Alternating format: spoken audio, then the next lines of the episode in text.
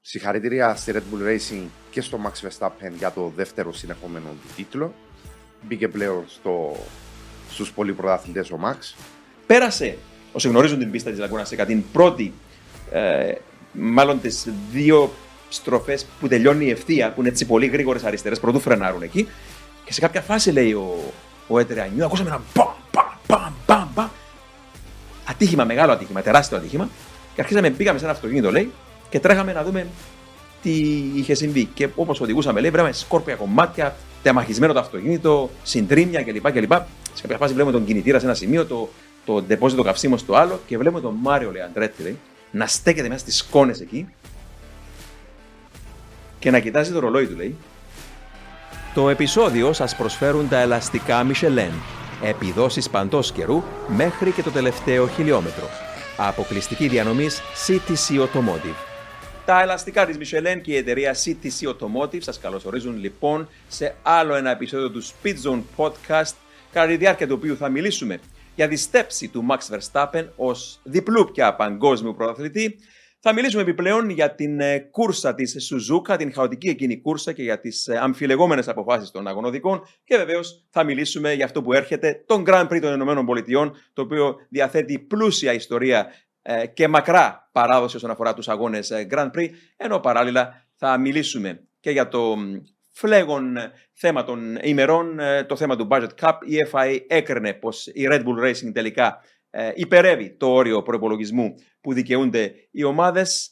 Ε, αλλά Μάριε, ξεκινώντας ε, μαζί σου σήμερα, ε, θα ήθελα έτσι να μιλήσουμε για τον. Έχουμε νέο πρωταθλητή όσον αφορά τέλος πάντων τη στέψη του Max Verstappen, παρόλο που κέρδισε και το περσινό. Είναι νέα είδηση ενώ ότι είναι πλέον ε, ανήκει και αυτό στο κλαπ των ε, πολυπρωταθλητών και αυτό είναι μια σταριστική με την οποία ίσως κάποιοι, όπως ο Λούι Χάμιλτον, να διαφωνούν. Ναι, δεύτερο πρωτάθλημα για το Max Verstappen, ένα, ε, μια εξαιρετική χρονιά για τη Red Bull, είχε το πιο γρήγορο μονοθέσιο, κέρδισε τους περισσότερους αγώνες. Ε, διαφορετικό το πρωτάθλημα από πέρσι φυσικά με τη Mercedes, δηλαδή η ψυχολογία του πρωταθλητή είναι εντελώς διαφορετική πέρσι σε όλη τη σεζόν παρά το τι έχει γίνει φέτος.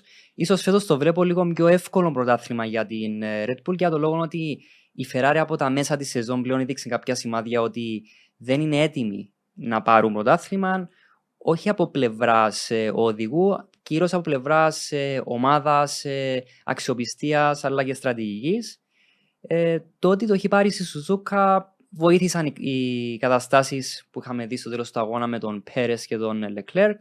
Αλλά αν δεν έπαιρνε το πρωτάθλημα στη Σουζούκα, ήταν θέμα, ε, μπορούμε να πούμε, ημερών για να πάρει το πρωτάθλημα. Άρα, έναν άξιο πρωτάθλημα Max Verstappen, δύο φορές πρωταθλητής, ε, και πλέον ε, κανείς δεν ξέρει μέχρι που μπορεί να σταματήσει.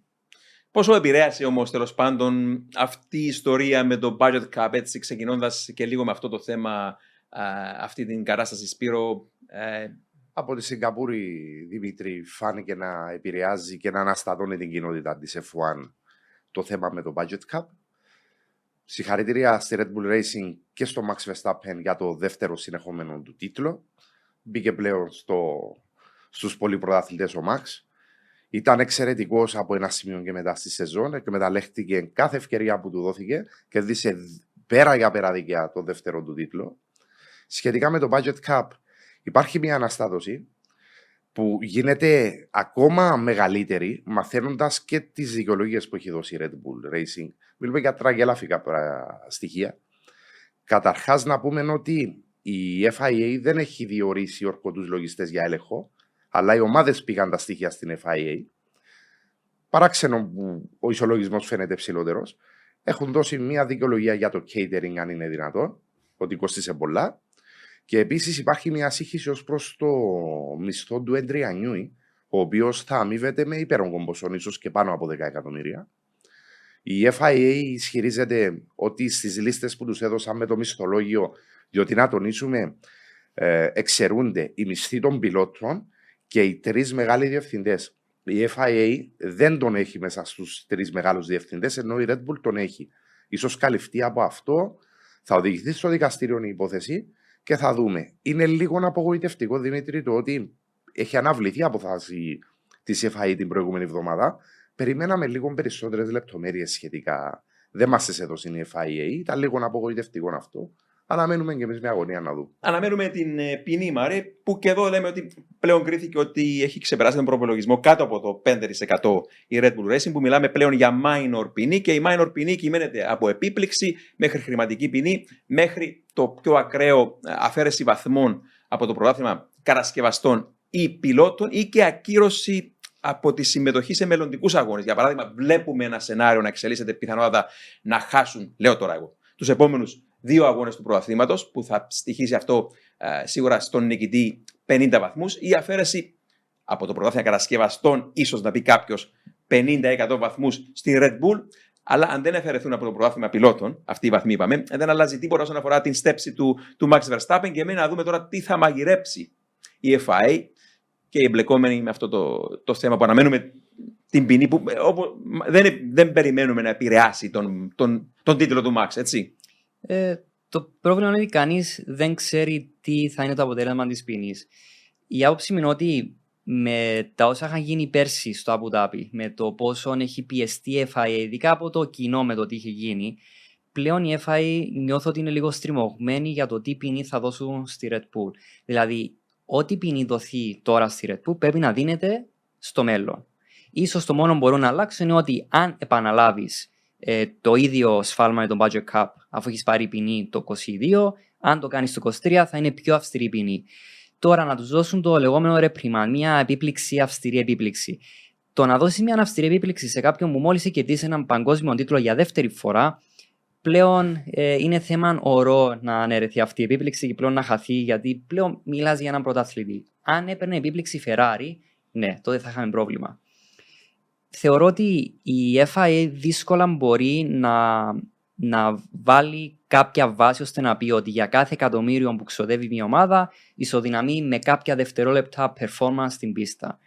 Άρα, αν η FIA πει ότι όποιος έχει minor breach το regulation, δηλαδή μέχρι 7,5 εκατομμύρια το 5%, ε, πάρει για παράδειγμα η Red Bull επίπληξη μόνο, τότε αν το κάνει το ίδιο η Ferrari πρέπει να πάρει την ίδια ποινή. Δεν μπορεί να έρθει η FIA του χρόνου να το κάνει άλλη ομάδα να πει ναι, ναι αλλά εσύ είχες πάρει performance. Ναι. Εγώ θεωρώ πολύ δύσκολο να μπορείς να βάλεις ε, μια φόρμουλα για να πεις ότι για κάθε εκατομμύριο που ξοδεύεις παίρνει performance στο αυτοκίνητο. Άρα η FIA, η FIA είναι αρκετά στριμωγμένη στο να βρουν μια ποινή που να είναι ε, consistent για οποιοδήποτε άλλο στο μέλλον. Και όλα αυτά τα αναλύσαμε εις βάθος στο προηγούμενο podcast, για να μην αναλωνόμαστε συνέχεια με το ίδιο θέμα. Αν δεν έχετε κάτι να προσθέσετε, ε, θα περιμένουμε οπωσδήποτε τι θα, τι θα συμβεί. Ε, λέω για να προχωρήσουμε και λίγο έτσι παρακάτω, αν είσαστε εντάξει με αυτό, παιδιά, σήμερα. Θα προχωρήσουμε. Θα προχωρήσουμε. Θα προχωρήσουμε. Επειδή ναι, λοιπόν... όσο δεν γνωρίζουμε τα αποτελέσματα, ναι. η ΕΦΑ γνωρίζει περισσότερα από εμάς, άρα δεν μπορούμε να βρούμε να, να βρούμε εις άκρη μια λύση στο τι γίνεται. Μα δεν υπάρχουν ούτε στοιχεία αυτή ναι, τη στιγμή. Ακριβώς. Ναι, ναι, ακριβώς. Λοιπόν, θα περιμένουμε άρα. Λοιπόν, ε, προσωπική άποψη είναι ότι πάντα νιώθω αυτή την εποχή, παιδιά, που κρίνεται ένας τίτλος, φεύγει προσωπικά μιλώντας πάντα ένα βάρος από πάνω μου. Γιατί δεν είμαι τύπος που μετρά συνειδητά βαθμούς στο πρωτάθλημα. Ε, πάντα μου αρέσει να βλέπω πιλότους να μάχονται για την νίκη και να μην σκέφτονται 25 βαθμοί, 18 βαθμοί και οτιδήποτε άλλο. Και αυτό ίσως να πηγάζει και από τον ήρωα μου, τον Ζιλ ε, Βιλνεύ, ο οποίος έλεγε για παράδειγμα ότι δεν με ενδιαφέρει το πρωτάθλημα. Έλεγε είναι λες και θέλω να αποδείξω κάτι στον εαυτό μου ότι αξίζω ως πιλότος. Και λέει το μόνο που μετράει για μένα, έλεγε ο, ο αίμνηστο Ζιλ Βιλνεύ, ο πιο μεγάλος ακροβάτης πιλότος που είχαμε στα χρονικά της Φόρμουλα 1, το μόνο που μετράει για μένα λέει είναι να είσαι ο ταχύτερος πάνω στην πίστα. Και το ξαναείπαμε στην αρχή της σεζόν. Έχουμε, έχει στεφτεί και αφαίρος προαθλητής για δεύτερη φορά ο Max Verstappen και θυμίζει πολύ τον Ζιλ Βιλνεύ. Ε, είναι ένας πολύ θεαματικός πιλότος, ε, ένας πιλότος ο οποίος οδηγά με την ψυχή κάθε στροφή ε, πέρα από τα όρια το μονοθέσιο το, το σπρώχνει και αυτό είναι κάτι που δεν μπορεί να το πάρει κανείς πίσω τέλος πάντων με, με, αυτό που μας έδωσε και φέτος ναι. αυτό το στυλ οδήγησης και είναι κάτι το οποίο λέω έτσι τώρα οι τελευταίες τέσσερις κούρσε που απομένουν, αρχής γενόμενης 23 Οκτωβρίου με τον Grand Prix των ΗΠΑ από την πίστα Austin του Τέξας, ε, να δούμε αυτό τον, τον Max χωρίς πίεση, παρόλο που ο Charles Leclerc Σπύρο και οι υπόλοιποι, επειδή οι θέσεις για τη δεύτερη θέση σίγουρα δεύτερη θέση του πρωταθλήματο, ναι. μετρούν ακόμα με τον Πέρε να είναι μόλις τον έχει ξεπεράσει τώρα στο πρωτάθλημα. Άρα εντάξει, υπάρχει ένα μικρό, ας το πούμε, ο τίτλος της παρηγοριά η δεύτερη θέση, αλλά νομίζω ότι θέλουμε να δούμε έτσι αγώνες χωρίς να μετράμε πόντους για τίτλο. Σε τέτοιο επίπεδο, Δημήτρη, δεν υπάρχει περίπτωση να τα παρατήσουν οι οδηγοί. Όταν μπαίνουν στο μονοθέσιο, δίνουν το 100% του εαυτού τους και παίρνουν από το μονοθέσιο το 100%. Ναι. Θα δούμε μάχες. Όντως είναι ανοιχτή η δεύτερη θέση στο πρωτάθλημα. Ε, πιστεύω ότι θα υπάρξει και, και κάποια νίκη για τη Ferrari στην πορεία. Δεν πιστεύω ότι θα δικαιώσει το πρωτάθλημα χωρίς νίκη. Αν και υπάρχει κάποιο θέμα στη σκουτερία. Βλέποντας μια φωτογραφία προχθές μετά το τέλος του αγώνα, σύγκρινα τα ελαστικά του Verstappen, τα μπροστινά ελαστικά και του Leclerc. Του Leclerc είχαν τουλάχιστον τη διπλάσια Φθορά. φθορά και γι' αυτόν έπαιξε ρόλο και είχαν τόσο μεγάλη απόσταση. Είναι η σκουτερία αυτή τη στιγμή φθείρει τα ελαστικά της υπερβολικά, κάτι που δεν γινόταν στην αρχή. Σπύρο, το έκανε αυτό στη Σουζούκα η Ferrari. Το είχε αυτό το πρόβλημα Ναι. στη Σουζούκα η Ferrari. Το είχε και στο προηγούμενο Grand Prix στη Σιγκαπούρη. Ναι. Και είναι κάτι που εσύ τόνισες πριν από πολύ καιρό. Ό- όλα αυτά ξεκίνησαν από το γαλλικό Grand Prix φέτος, που ήταν αυτό το. Η F175 γνωρίζαμε από την αρχή ήταν ένα αυτοκίνητο το οποίο μεταχειριζόταν εξαιρετικά τα ελαστικά του και με την σχεδιάση της ανάρτησης, ο τρόπος που ήταν εύκολο να ρυθμίσει το μονοθέσιο και να, να συγχωρεί, αν θέλεις, το. Πώς να το πω τώρα. Το, αυτό το θέμα της, της, του, του, του setup όταν πήγαινες ακόμα και λίγο ελάχιστα προς Ναι, την ναι. λαθασμένη πλευρά. Ήταν τέτοιο το μονοθέσιο που μπορούσε να, να κρατήσει τα ελαστικά του εν ζωή. Αυτό άλλαξε στη Γαλλία. Άλλαξε στη Γαλλία και δυστυχώς η Ferrari δεν το κατάλαβε αμέσως, διότι η Γαλλία, το Paul Ricard συγκεκριμένα, φθείρει υπερβολικά τα ελαστικά και πίστευαν ότι ήταν λόγω της πίστας που γινόταν αυτό, ενώ στην πορεία φάνηκε. ε, έγιναν κάποιες αλλαγές στο πάτωμα και κάποιες αλλαγές στα κανάλια Βεντούρια από την μπροστινή πλευρά. Εκεί ήταν η διαφορά. Τώρα έκαναν κάποιες αλλαγές για την Ιαπωνία. Μειώθηκε το turbulence το, α, που ξεκινά από αυτό το σημείο. Όμως θα συνεχίσει η Ferrari να δοκιμάζει μέχρι να λύσει το πρόβλημα. Θεωρώ ότι θα το λύσει διότι η βάση του μονοθεσίου είναι εξαιρετική. Ωραία. Και πέραν, Μάριε, του, τις στέψεις του Max Verstappen ως ε, διπλού πρωταθλητή στην Σουζούκα, είχαμε εκείνο τον χαοτικό αγώνα όσον αφορά και την κατάσταση που χειρίστηκαν οι αγωνοδίκες και την εκκίνηση αλλά και το θέμα εκείνου του Γερανού πάλι που ήταν ε, εκεί αδέσποτος ε, στην ε, πίστα. Και βεβαίως ο τρόπος που κρίθηκε ο ίδιος ο τίτλος χωρίς να φερούμε οτιδήποτε από τον Max αλλά ο τρόπος με τον οποίο δόθηκαν τελικά οι full βαθμοί ήταν ε, λίγο πολύ παράξενος και έτσι λίγο ενοχλητικός μπορώ να πω.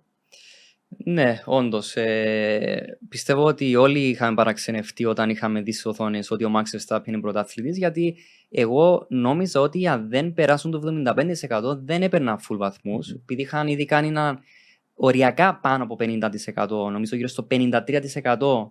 Εγώ Ε, γνωρίζω ότι έκαναν 52, μπορεί να είμαι 52, λαθασμένος. 53% του Αλλά αγώνα. συμφωνώ μαζί σου. Όλοι γνωρίζαμε ότι αν Ναι. δεν περάσεις το 75% της προγραμματισμένης διάρκεια τη κούρσας, δεν μπορείς να πάρεις full βαθμούς. Και τώρα μας Ακριβώς. λένε ότι εντάξει, παγιδεύτηκε, έφαγε πάλι λάθος με την διατύπωση του κανονισμού. Παγιδεύτηκε στο ότι, για να εξηγήσουμε σε όσους τυχόν δεν το γνωρίζουν αυτό, ότι όταν έχεις κόκκινη σημαία και διακοπεί η κούρσα και έχεις όμως μετά επανεκκίνηση, τότε πάει από το παράθυρο ο κανονισμός που λέει ότι δεν δίνεις full βαθμούς και περιμένεις τη συμπλήρωση του πάνω από το 75%.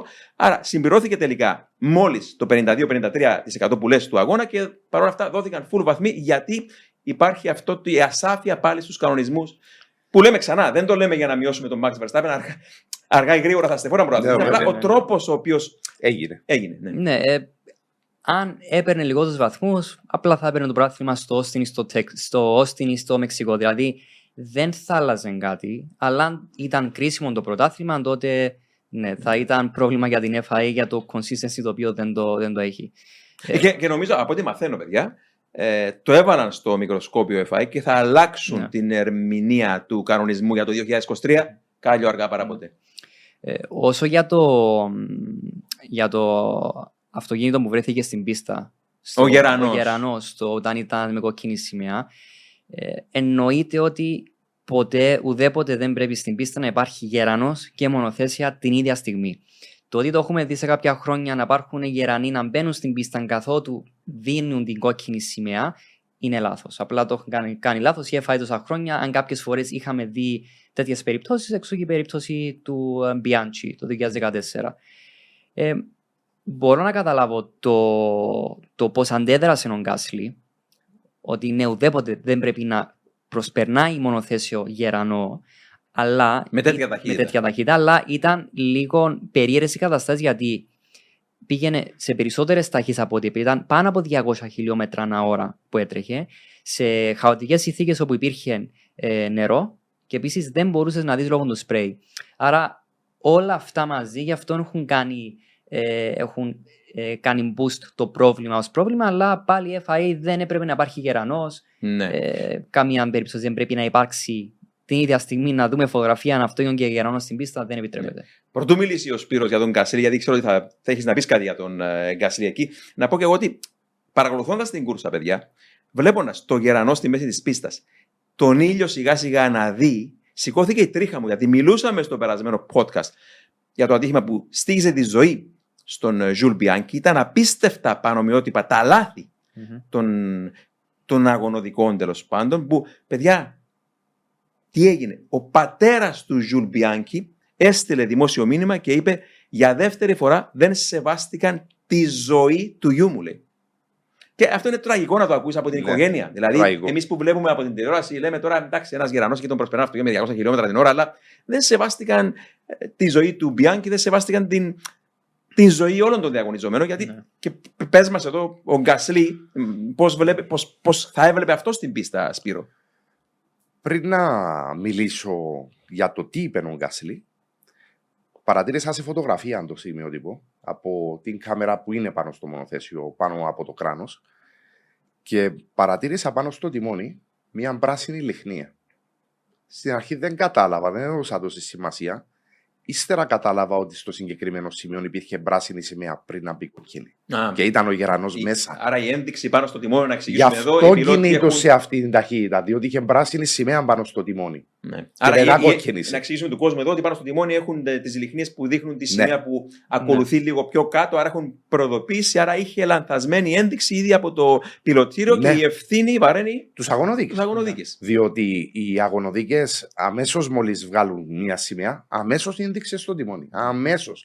Ε, στην αρχή δεν, το- δεν έδωσα τόση σημασία, διότι λέω δεν είναι δυνατό. Και μου είπες και Ε. προσωπικά και καλή παρατήρηση. Σπύρο ότι αυτό που έβλεπε ο Γκάσλι, μας έδειχναν ότι έβλεπε, ε, σίγουρα ήταν ε, διαφορετικό από την εικόνα που θα είχε ο ίδιος μεν Ναι. μπροστά του. Δηλαδή, Πολύ πιο καθαρά θα πολύ έβλεπε. πιο καθαρή θα έβλεπε ο ίδιος από ό,τι βλέπαμε εμείς, γιατί εμείς βλέπουμε την κάμερα.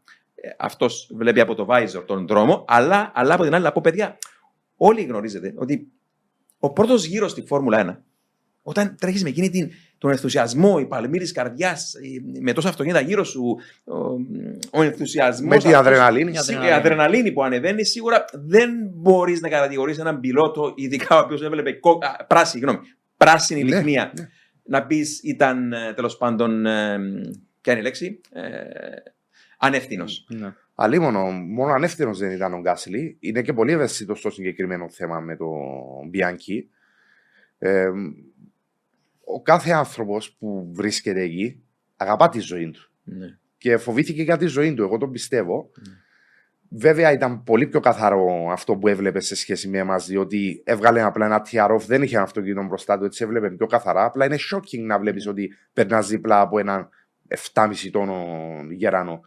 Ναι. Και όλα αυτά συμβαίνουν στη Σουζούκα, που έχω ξαναπεί είναι η πιο εκπαιδευμένη μασιά στον κόσμο. Πολύ μυστήριο Ναι, πράγμα. ναι. Και πάντως, εντάξει, μιλά, μιλώντας για τον Κασλή, να πούμε εδώ και την είδηση που πάλι, αν τυχόν δεν την γνωρίζει ο κόσμος, θα, θα πάει στην Αλπίν για το 2023 μαζί με τον Ο Κον. ε, ο Κον, ο οποίος ο Κον ήταν εξαιρετικός. Για ακόμα μια φορά μιλούσαμε ότι στη βροχή είναι πολύ καλός και μας Ναι. το απέδειξε άλλη μια φορά μετά και την νίκη του στην Ουγγαρία το 2021. Ε, απέδειξε ότι για άλλη μια φορά εξαιρετικός ο τρόπος που αμήνθηκε στη μάχη του με τον Λούι Χάμιλτον. Αλλά μια μικρή στατιστική να πω εδώ ότι η προηγούμενη, αν δεν απατώ με φορά που είχαμε δύο Γάλλους σε γαλλική έτσι, γαλάζια ομάδα μαζί ήταν το 1994. Ο Ολιβιέ Πανί μαζί με τον Έρικ Μπερνάρτ. Άρα του χρόνου, το 23, συμπληρώνονται 29 χρόνια από την τελευταία φορά που θα έχουμε δύο Γάλλους σε καθαρόμη γαλλική ομάδα να οδηγούν μαζί ε, ο Κον και Γκάσλι. Ναι, Επιτέλους ο Κον δραπέτευσε από την Red Bull. Εγώ πιστεύω ότι ήταν η καλύτερη κίνηση του Ο- Γκάσλι. ο Γκάσλι. Ότι, ότι Ο Γκάσλι. ε, ναι, ο Γκάσλι- Δραπέδευσε να πούμε εδώ από την Red Bull του Helmut Marko. Ακριβώς, Ναι, ναι, ναι. Επειδή Βέβαια. κατ' εμένα ο Γκάσλι ήταν στριμωγμένος στην ε, Αλφα Τάουρι δεν έβλεπα να υπάρχει τρόπος ο Γκάσλι να περάσει στη Red Bull. Πιστεύω ότι παρά ο Πέρες μπορούσε ο Γκάσλι εύκολα να, να είναι δίπλα στο Max Verstappen. Mm. Αλλά κατά μένα έχει, πολλοί οδηγοί έχουν αποδείξει ότι έχουν αρκετές επιτυχίες όταν φεύγουν από τη Red Bull. Το έχουμε δει με τον Ρικιάρτο, το έχουμε δει με τον, ε, με τον Sainz. Άρα κατά μένα ο Γκάσλι έχει κάνει το καλύτερο που μπορούσε να κάνει τώρα στην καριέρα του. Ναι, ναι, ναι. ναι. Και πραγματικά ήταν, ήταν μια κούρσα η οποία άκουγα, το, άκουγα και τον ε, Μάριο Ιζολα της Πιρέλη που μιλούσε και λέει ότι τα ελαστικά. Μι, μιλάμε, παιδιά, για μια κούρσα η οποία, ας μην ξεγελιόμαστε, υπάρχουν κούρσες όπου η βροχή είναι τέτοια που δεν υπάρχει κράτημα και το επικίνδυνο είναι το κράτημα. Αλλά χθες δεν ήταν αυτό το θέμα στη Σουζούκα. Το θέμα ήταν η ορατότητα. Mm. Ήταν τόσο χαμηλή η ορατότητα. Με όλο εκείνο το σπρέι και μιλούσε και ο Μάριο Ιζολα και μας υπενθύμησε ότι εκτοξεύουν 85 λίτρα το δευτερόλεπτο τα ελαστικά βροχής, 85 λίτρα το κάθε ελαστικό. Και μιλάμε για πόσα, 300 πόσα λίτρα νερού να ακολουθάς. Σε σπρέι. Σε σπρέι. Και παιδιά, ξαναλέω τώρα, το είπα και στο παρελθόν, ε, κατέβαιναν πιλότοι από μονοθέσια τα παλιά χρόνια που δεν υπήρχε safety car, που δεν διακόπτονταν οι αγώνες στη βροχή και τους έλεγαν οι δημοσιογράφοι, τι μπορείς να δεις εκεί έξω, και του λέει absolutely nothing. Δηλαδή, πραγματικά οδηγούμε τον ένστικτο και ξαναέρχεται η ιστορία του Αλέμ Πρόστ από τον Grand Prix της Πορτογαλίας, καταραχτώ τη βροχή. Εννοείται ποιος κέρδισε. Ο Άιρτον Σένα με τους 1300 ύπους της Lotus Renault τότε, τους οποίους ε, χαρεναγώγησε με την δύναμη και της ψυχής και του ένστικτου και της ε, της ευαισθησίας του σώματος και του μυαλού. Ε, και να λέει ο Αλέν Πρόστ ο μεγάλος Αλέμ προ εκείνη την κούρσα ακολουθούσε τον ομόσταυλο του σε ένα στυλό του, τον αίμνηστο, τον Ιταλό, τον Έλιο Ντεάντζελη και λέει: Έμπαινα πίσω του στην ευθεία δερματισμού της πορτογαλικής πίστας του Εστορίλ με όλο εκείνο το σπρέι. Δεν έβλεπα καθόλου μπροστά μου τον Ντιάντζελη, λέει ο, ο Πρόστ, και ο μόνος τρόπος να μάθω πότε ε, έπρεπε να πατήσω εγώ τα φρένα, άκουγα λέει τον κινητήρα του Ντιάντζελης μπροστά που, που επιβράδυνε, λέει, για να, για να, για να επιβραδύνω και εγώ. Δηλαδή, ο, υπήρχαν παιδιά, για παράδειγμα, στο Χόκενχάιμ, οδηγούσα στα τυφλά και περιγράφαμε πολλές φορές τις κούρσες στην Κυπριακή τηλεόραση και λέγαμε ότι επειδή η πίστα η παλιά περιτριγιζόταν από πεύκα από πάνω, τα, η υγρασία όταν έβρεχε, ε, εωρείτο στον αέρα, δεν μπορούσε να στεγνώσει η πίστα και το σπρέι να χαθεί λόγω των δέντρων που αγκάλιαζαν από πάνω την πίστα. Και μιλάμε για την, το παλιό Χόκενχάιμ με τις τέσσερις τεράστιες ευθείες, οι οποίες ξεπερνούσαν άνετα τα 330 χιλιόμετρα ναι, ναι. την ώρα τελική και να μην βλέπεις τίποτα και να οδηγάζει με ένστικτο. Αυτή ήταν η φόρμουλα του χθες φυσικά, αλλά εντάξει, πλέον δεν μπορεί να κάνεις αγώνες στα τυφλά και η κούρσα ε, διεξήχθη σε μια ώρα που ναι ήταν επικίνδυνο γιατί βράδιαζε, αλλά από την άλλη ήταν μια στιγμή πλέον που μπορούσαν οι οδηγοί να βλέπουν κάπως καλύτερα. Υπάρχει ένας παράγοντας που για κάποιο λόγο πέρασε ένα παρατήρητο. Υπάρχει και σε φωτογραφία όμως και μπορεί να το δει ο κόσμος. Τα μονοθέσια μέχρι και πέρσι το σπρέι το έριχναν στο, από το πίσω μέρος του μονοθεσιού με ένα συγκεκριμένο τρόπο. Ε, ελαφριά προς τα πάνω. Φέτος είναι μεγάλη κατεύθυνση προς τα πάνω. Είναι ο τρόπος που δουλεύουν τα αεροδυναμικά βασικά. Απλά είναι πολύ πιο ψηλά που πάει το spray σε σχέση με άλλες χρονιές. Εξαιρετική παρατήρηση. Και έκαναν τα πράγματα πιο δύσκολα. Λόγω αεροδυναμικό. Των διαφορετικών κανονισμών που έχουμε φέρει στον ground effects και ναι. πολύ καλή ναι, ναι. παρατήρηση από μέρους. Είναι σου. διπλάσιο το ύψος που πάει το νερό σε σχέση με πέρσι. Ναι. Υπάρχουν και φωτογραφίες στο διαδίκτυο. Μάριε, Σουζούκα, σχόλια από οτιδήποτε άλλο; Ε, εγώ πιστεύω ότι σε κάποια στιγμή μπορούσαν να αρχίσουν τον αγώνα με wet ελαστικά. σω όχι στην αρχή λόγω του spray, ναι. λόγω αυτό που έχει πει ο Σπύρος που ναι, το να έχεις πάνω από 300 λίτρα ε, spray να έχετε μπροστά σου πλέον δεν θα γινόταν αγώνας, θα γινόταν μια παρέλαση οδηγών στην τελική. Ε, επειδή δεν θα έβλεπαν οι οδηγοί, επίσης από θέμα ε, ασφάλειας, αλλά να μην ξεχνάμε ότι υπάρχουν τα φώτα στο πίσω μέρος ώστε να μπορούν να έχουν μια ορατότητα να βλέπουν υπάρχει ένα μονοθέσιο. Ε, εγώ πιστεύω ότι ο αγώνας θα μπορούσε να ξεκινήσει από τουλάχιστον μισή ώρα νωρίτερα με web. Ναι, ναι, ναι, ναι, ναι. Γιατί όταν έβλεπα το αγώνα, σκεφτόμουν ότι το πρόβλημα απλό δεν είναι το spray, είναι το daylight, είναι το πόσο φως ήθελα να βλέπω. Και να πούμε, συγγνώμη, Μαρή, να πούμε επίσης ότι αν γινόταν αυτό που λες, σίγουρα με εκείνα τα ελαστικά, τα βρόχινα που λέμε ότι εκτοξεύουν όλα εκείνα τα 340 πόσα λίτρα νερού, θα βοηθούσαν να στεγνώσει η αγωνιστική γραμμή. Ναι. Το να χαίρει Βιτάλο. Ακριβώς, ναι. Ε, σε κάποια στιγμή είχα δει την πίστα ότι είχαν αρχίσει να φωταγωγείται η πίστα. Αλλά η πίστα η Σουζούκα δεν έχει τη φωταγώγηση της ναι. Σιγκαπούρης ούτε το Αμπουδάμπι, γιατί δεν είναι πίστα για να κάνει night race. Σε Μπράβο, αρκετά ναι, ναι. σημεία, ε, αν ο κόσμος είχε δει τον αγώνα, σε αρκετά σημεία βλέπαμε ότι ήταν αρκετά ε, μουντός το χρώμα που λέμε Ναι, στην τηλεόραση ναι. για το λόγο ότι δεν υπήρχε αρκετή ορατότητα, ενώ υπήρχαν σημεία τα οποία οι οδηγοί ίσως δεν μπορούσαν να βλέπουν λίγο περισσότερο. Ναι. Άρα, κατ' εμένα, θα μπορούσαν τουλάχιστον μισή ώρα πιο γρήγορα να ξεκινούσε ο αγώνας στα wet, γιατί το βρήκα πολύ παράξενο να τρέχω στη Σουζούκα σε τέτοιες συνθήκες με σχεδόν είχε νυχτώσει. Ναι. Να πω τη γνώμη μου, τι μπορεί να αλλάξει; Μμμ. Λόγω του ότι συνήθως στην Ασία, Ναι. όταν βρέχει, είναι ακραίες οι συνθήκες. Το είδαμε πολλές φορές στη Μαλαισία. Ειδι- Ειδικά στην Ιαπωνία που υπάρχουν τυφώνες, παιδιά. Ναι. Συστηματικά και το ζήσαμε αυτό μέσα από τα χρόνια. Ίσως θα έπρεπε να μεταφέρουν το πρόγραμμα για την Ασία Ναι. Μέσα στο καλοκαίρι. Μμμ. Ε, λέω ίσως είναι μια γνώμη για να αποφευθούν αυτά τα φαινόμενα. Είναι δύσκολο για να, γιατί Μμ. υπάρχουν συμβόλαια και τέτοια και παλιές συμφωνίες. Αλλά γιατί όχι. Ναι, ε, είμαι σύμφωνος σε αυτό που λες και θυμόμαστε τρομακτικούς αγώνες στη βροχή στην ε, Σουζούκα. Έρχονται τώρα στο μυαλό σας τα γρήγορα η νίκη του Άιρτον Σένα το 93 με τη McLaren Ford σε πολύ δύσκολες συνθήκες. Ναι. Η νίκη. νίκη. Η κούρσα που θα κέρδιζε ο Ζάνα Λεζί με την Ferrari το 95 που την είχε στην τσέπη τελικά εγκατέλειψε, πήρε την ε, νίκη τελικά ο Μάικολ Σούμαγκερ με την ε, Μπένετ τον Ρενό, αλλά η- η κούρσα που κρατώ που δεν έπρεπε με καμιά δύναμη να διεξαχθεί, πολύ περισσότερο νερό από ό,τι χθες, τότε δεν είχαμε ακόμα έτσι για καλά στη ζωή της Φόρμουλα το αυτοκίνητο ασφαλείας. Επί- επί- το- Υπήρχε από το 93, υπήρχε από το 73 το αυτοκίνητο ασφαλείας. Το 93 το έφεραν σε πιο μόνιμη φάση πίσω, αλλά ήταν νηπιακό στάδιο ακόμα και το 94 μιλώ. Το 94 μια κούρσα η οποία διακόπηκε και ε, αν θυμάμαι καλά έγινε επανεκκίνηση και μοιράστηκε σε δύο μέρη και έκαναν το λεγόμενο, μ, έσμιξαν τα δύο αποτελέσματα, το aggregate το λεγόμενο και κέρδισε παι- παιδιά ο Damon Hill με τη Williams Renault, ίσως η καλύτερη νίκη της καριέρας του, νίκησε τον Michael Schumacher, τον άσο Michael Schumacher στο βρεγμένο, έπειτα από μια επική οδήγηση. Θυμάμαι, άκουγα τον Damon Hill ότι όταν ήταν πιο νέος, λέει, έκανε πρόβες, αν είναι δυνατό, ήταν,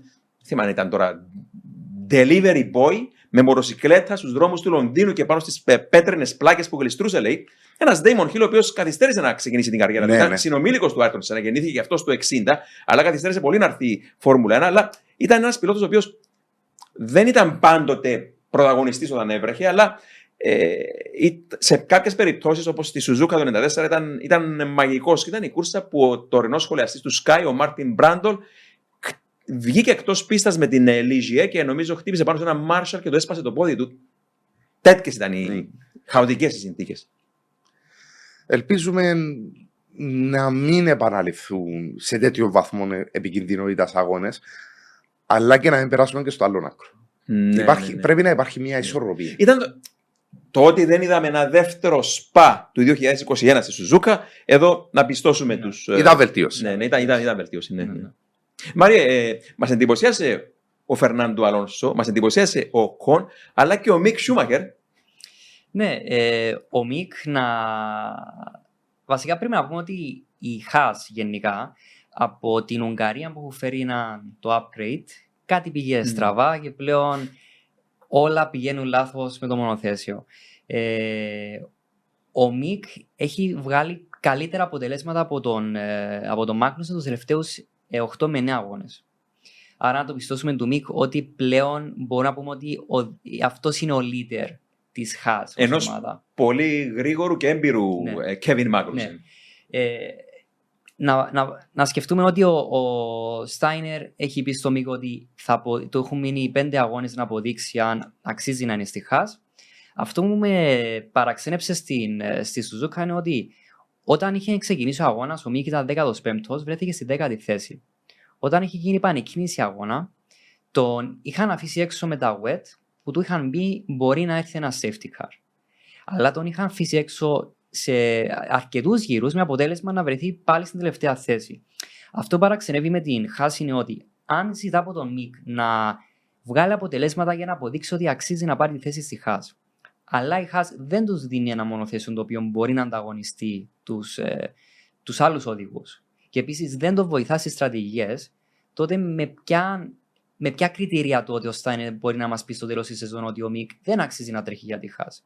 Απλά είναι καλό να δούμε τα στατιστικά τι έχει γίνει τους τελευταίους τρεις μήνες που δείχνουν ότι πλέον ο Μικ βγάζει καλύτερα αποτελέσματα. Απλά στη Σουζούκα τον είχαν αφήσει κυριολεκτικά στο έλεος του Θεού χωρίς καν να τον βοηθήσει η ομάδα. Ναι, ναι, ναι. Πάντως το πρόσεξα και, και εγώ αυτό μαζί του. Με εντυπωσιάζει και εμένα ο Μικ Σούμακερ στην ε, Σουζούκα και σε κάποια φάση πίστεψα προσωπικά ότι προηγήθηκε για ένα λαπ, αλλά τελικά δεν του καταλογίστηκε επίσημα αυτό.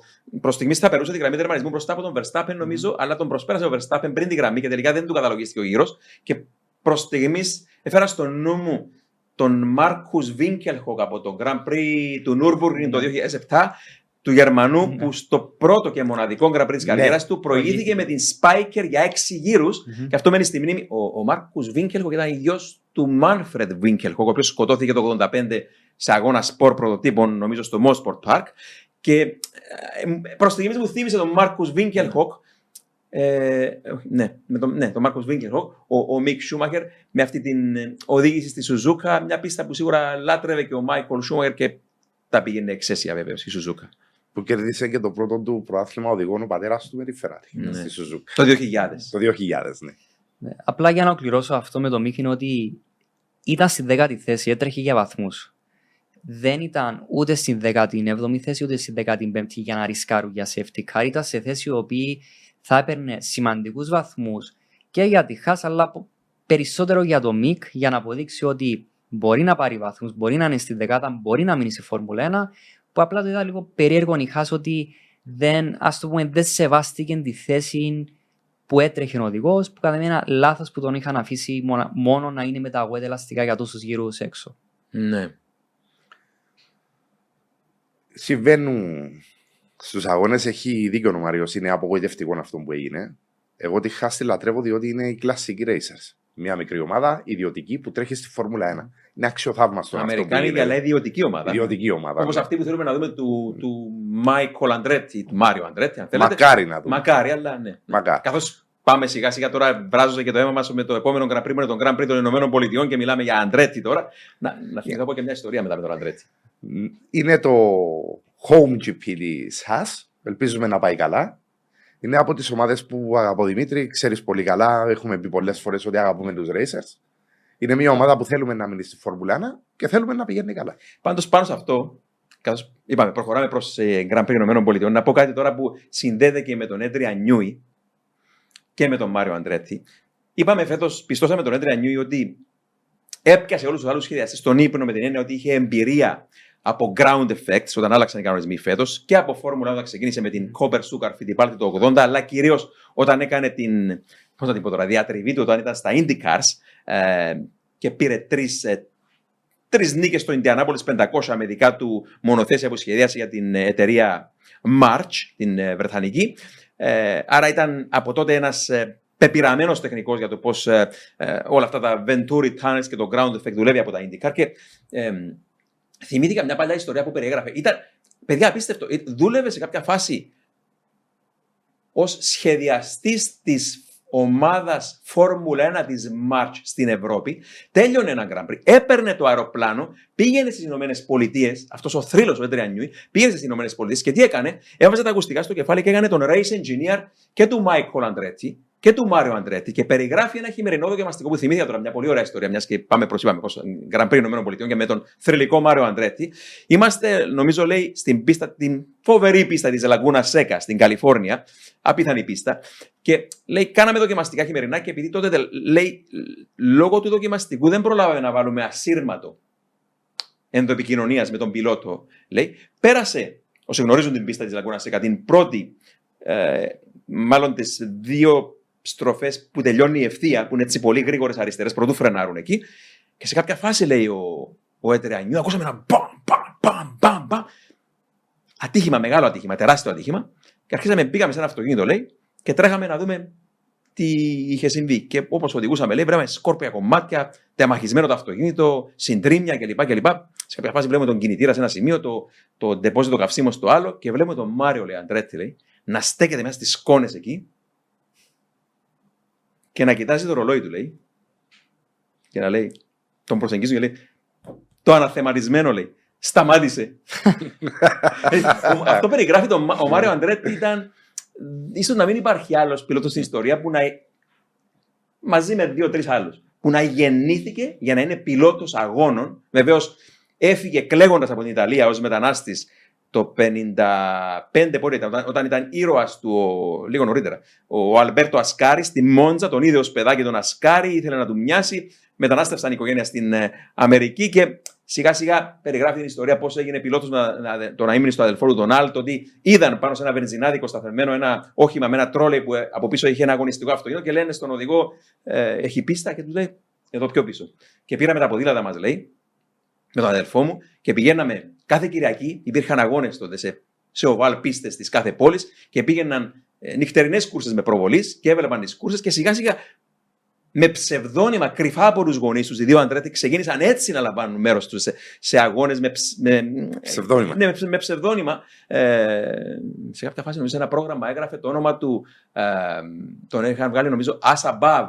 Γιατί είχε ένα όνομα και ήταν δίπλα από το όνομα ήταν Ασαμπά που σημαίνει όπως πιο πάνω. Και ήταν ίσως η περιγραφή του, είχαν, οδηγούσαν με το ίδιο, τέλος πάντων η ίδια ομάδα. Και έγραφε Ασαμπάβ και νόμιζε ο σχολιαστής που ήταν το όνομα του πιλότου του Ασαμπάβ και ε, ξόδεψε όλη την κούρσα ο σχολιαστής της πίστας ε, λέγοντας τον Μάριο Αντρέτη αντί Μάριο Αντρέτη Ασαμπάβ, Ασαμπάβ is coming to overtake. Ωραίες ιστορίες. ναι, ναι. Υπάρχει αγάπη για το στην Αμερική. Mm-hmm. σω δεν υπάρχει τόσο μεγάλη αγάπη για τη Φόρμουλα 1 και τώρα με το Drive to Survive είναι από τα λίγα θετικά που προσφέρει ότι mm. περνά τη Φόρμουλα 1 στο κοινό στην Αμερική. Η πίστα το, του Τέξας είναι μια πάρα πολύ ωραία πίστα. Δύσκολη, έχει flow, γρήγορες στροφές, έχει πολλές αναπηδήσεις. Γενικά γίνονται ωραίοι αγώνες εκεί. Συνήθως και με safety car. Ε, κρίθηκαν και τίτλοι εκεί μεταξύ της ε, Mercedes. Mm-hmm. Είναι ε, ένας αγώνας ο οποίος παρόλο που είναι καινούριο σχεδιασμό η πίστα, θυμίζει κάτι από τις παγιές που δεν το έχουμε εύκολα. Θα δούμε και το βίντεο σου στα σχόλια του Facebook που θα βάλεις για τον. Νομίζω θα, βάλεις, θα οδηγήσεις με τον Max Verstappen. Όντα προαθλητή, είναι, το, το κέρδισε αυτό. Και είναι με τον Max Verstappen. Οι ανάφαστε γραμμές του Σπύρου που, που το παίρνει έτσι πολύ σοβαρά το να γράψει έναν γρήγορο γύρο να μας δείξει την πίστα με τον σωστό τρόπο. Και ε, πρόσεξα την άλλη φορά που σε έβλεπα να οδηγείς ε, εκείνε οι πολύ γρήγορε η συνοχή στροφών στην αρχή που μοιάζει με το μιμίδε το Silverstone. Ε, zigzag αριστερά-δεξιά, ότι μπορείς εκεί να χρησιμοποιήσεις τα κράσπεδα, αλλά σε κάποια άλλα σημεία προς το τέλος του γύρου όχι σπυρό. Ναι. Καταρχάς, ευχαριστώ για τα καλά σου λόγια, τα καλά σου σχόλια, Δημητρή. Το πρώτο κομμάτι είναι ε, χαμηλά τα κράσπεδα, μπορείς να τα χρησιμοποιήσεις εύκολα. Στο τρίτο σέκτορ είναι ψηλά τα κράσπεδα. Έχουν και κάποια σημεία που είναι με sausage kerbs και πρέπει να αποφεύγονται. Επίσης, μετά το zigzag που περιέγραψες, όταν γίνεται λίγο πιο κλειστό το σημείο, είναι από τον πρώτο στο δεύτερο τομέα, είναι ένα κράσπεδο υπερβολικά άγριο και σίγουρα τα αυτή τα μονοθέσια θα το αποφύγουν. Mm. Διότι είναι πολύ χαμηλά, θα προκαλέσουν ζημιά στο πάτωμα Γενικά από την πλευρά του οδηγού, οδηγώντας το εγώ στο ΣΥΜ, είναι πολύ διασκεδαστική πίστα. Έχει flow, είναι γρήγορη, είναι πολύ ωραία πίστα. Μάρι, Όστιν, η πίστα του Όστιν στο Τέξα και η Αμερικάνικη κουλτούρα των αγώνων, τα δικά σου σχόλια; Ναι, ε, ως παραδόξος είναι πολύ ωραία πίστα. Δηλαδή, όντως αυτό που έχει πει ο Σπύρος ότι έχουν πάρει φυσικά χαρακτηριστικά από άλλες ευρωπαϊκές πίστες που καλά έχουν κάνει, ε, αλλά έχει flow και επίσης θυμίζει μία πίστα παγιού χαρακτήρα. Που αυτό είναι αρκετά ωραίο το ότι πιστεύω το τόστι αξίζει, έχει μία θέση στη Φόρμουλα έναν τόστι. Έχει, είναι μία πίστα με ένα χαρακτήρα.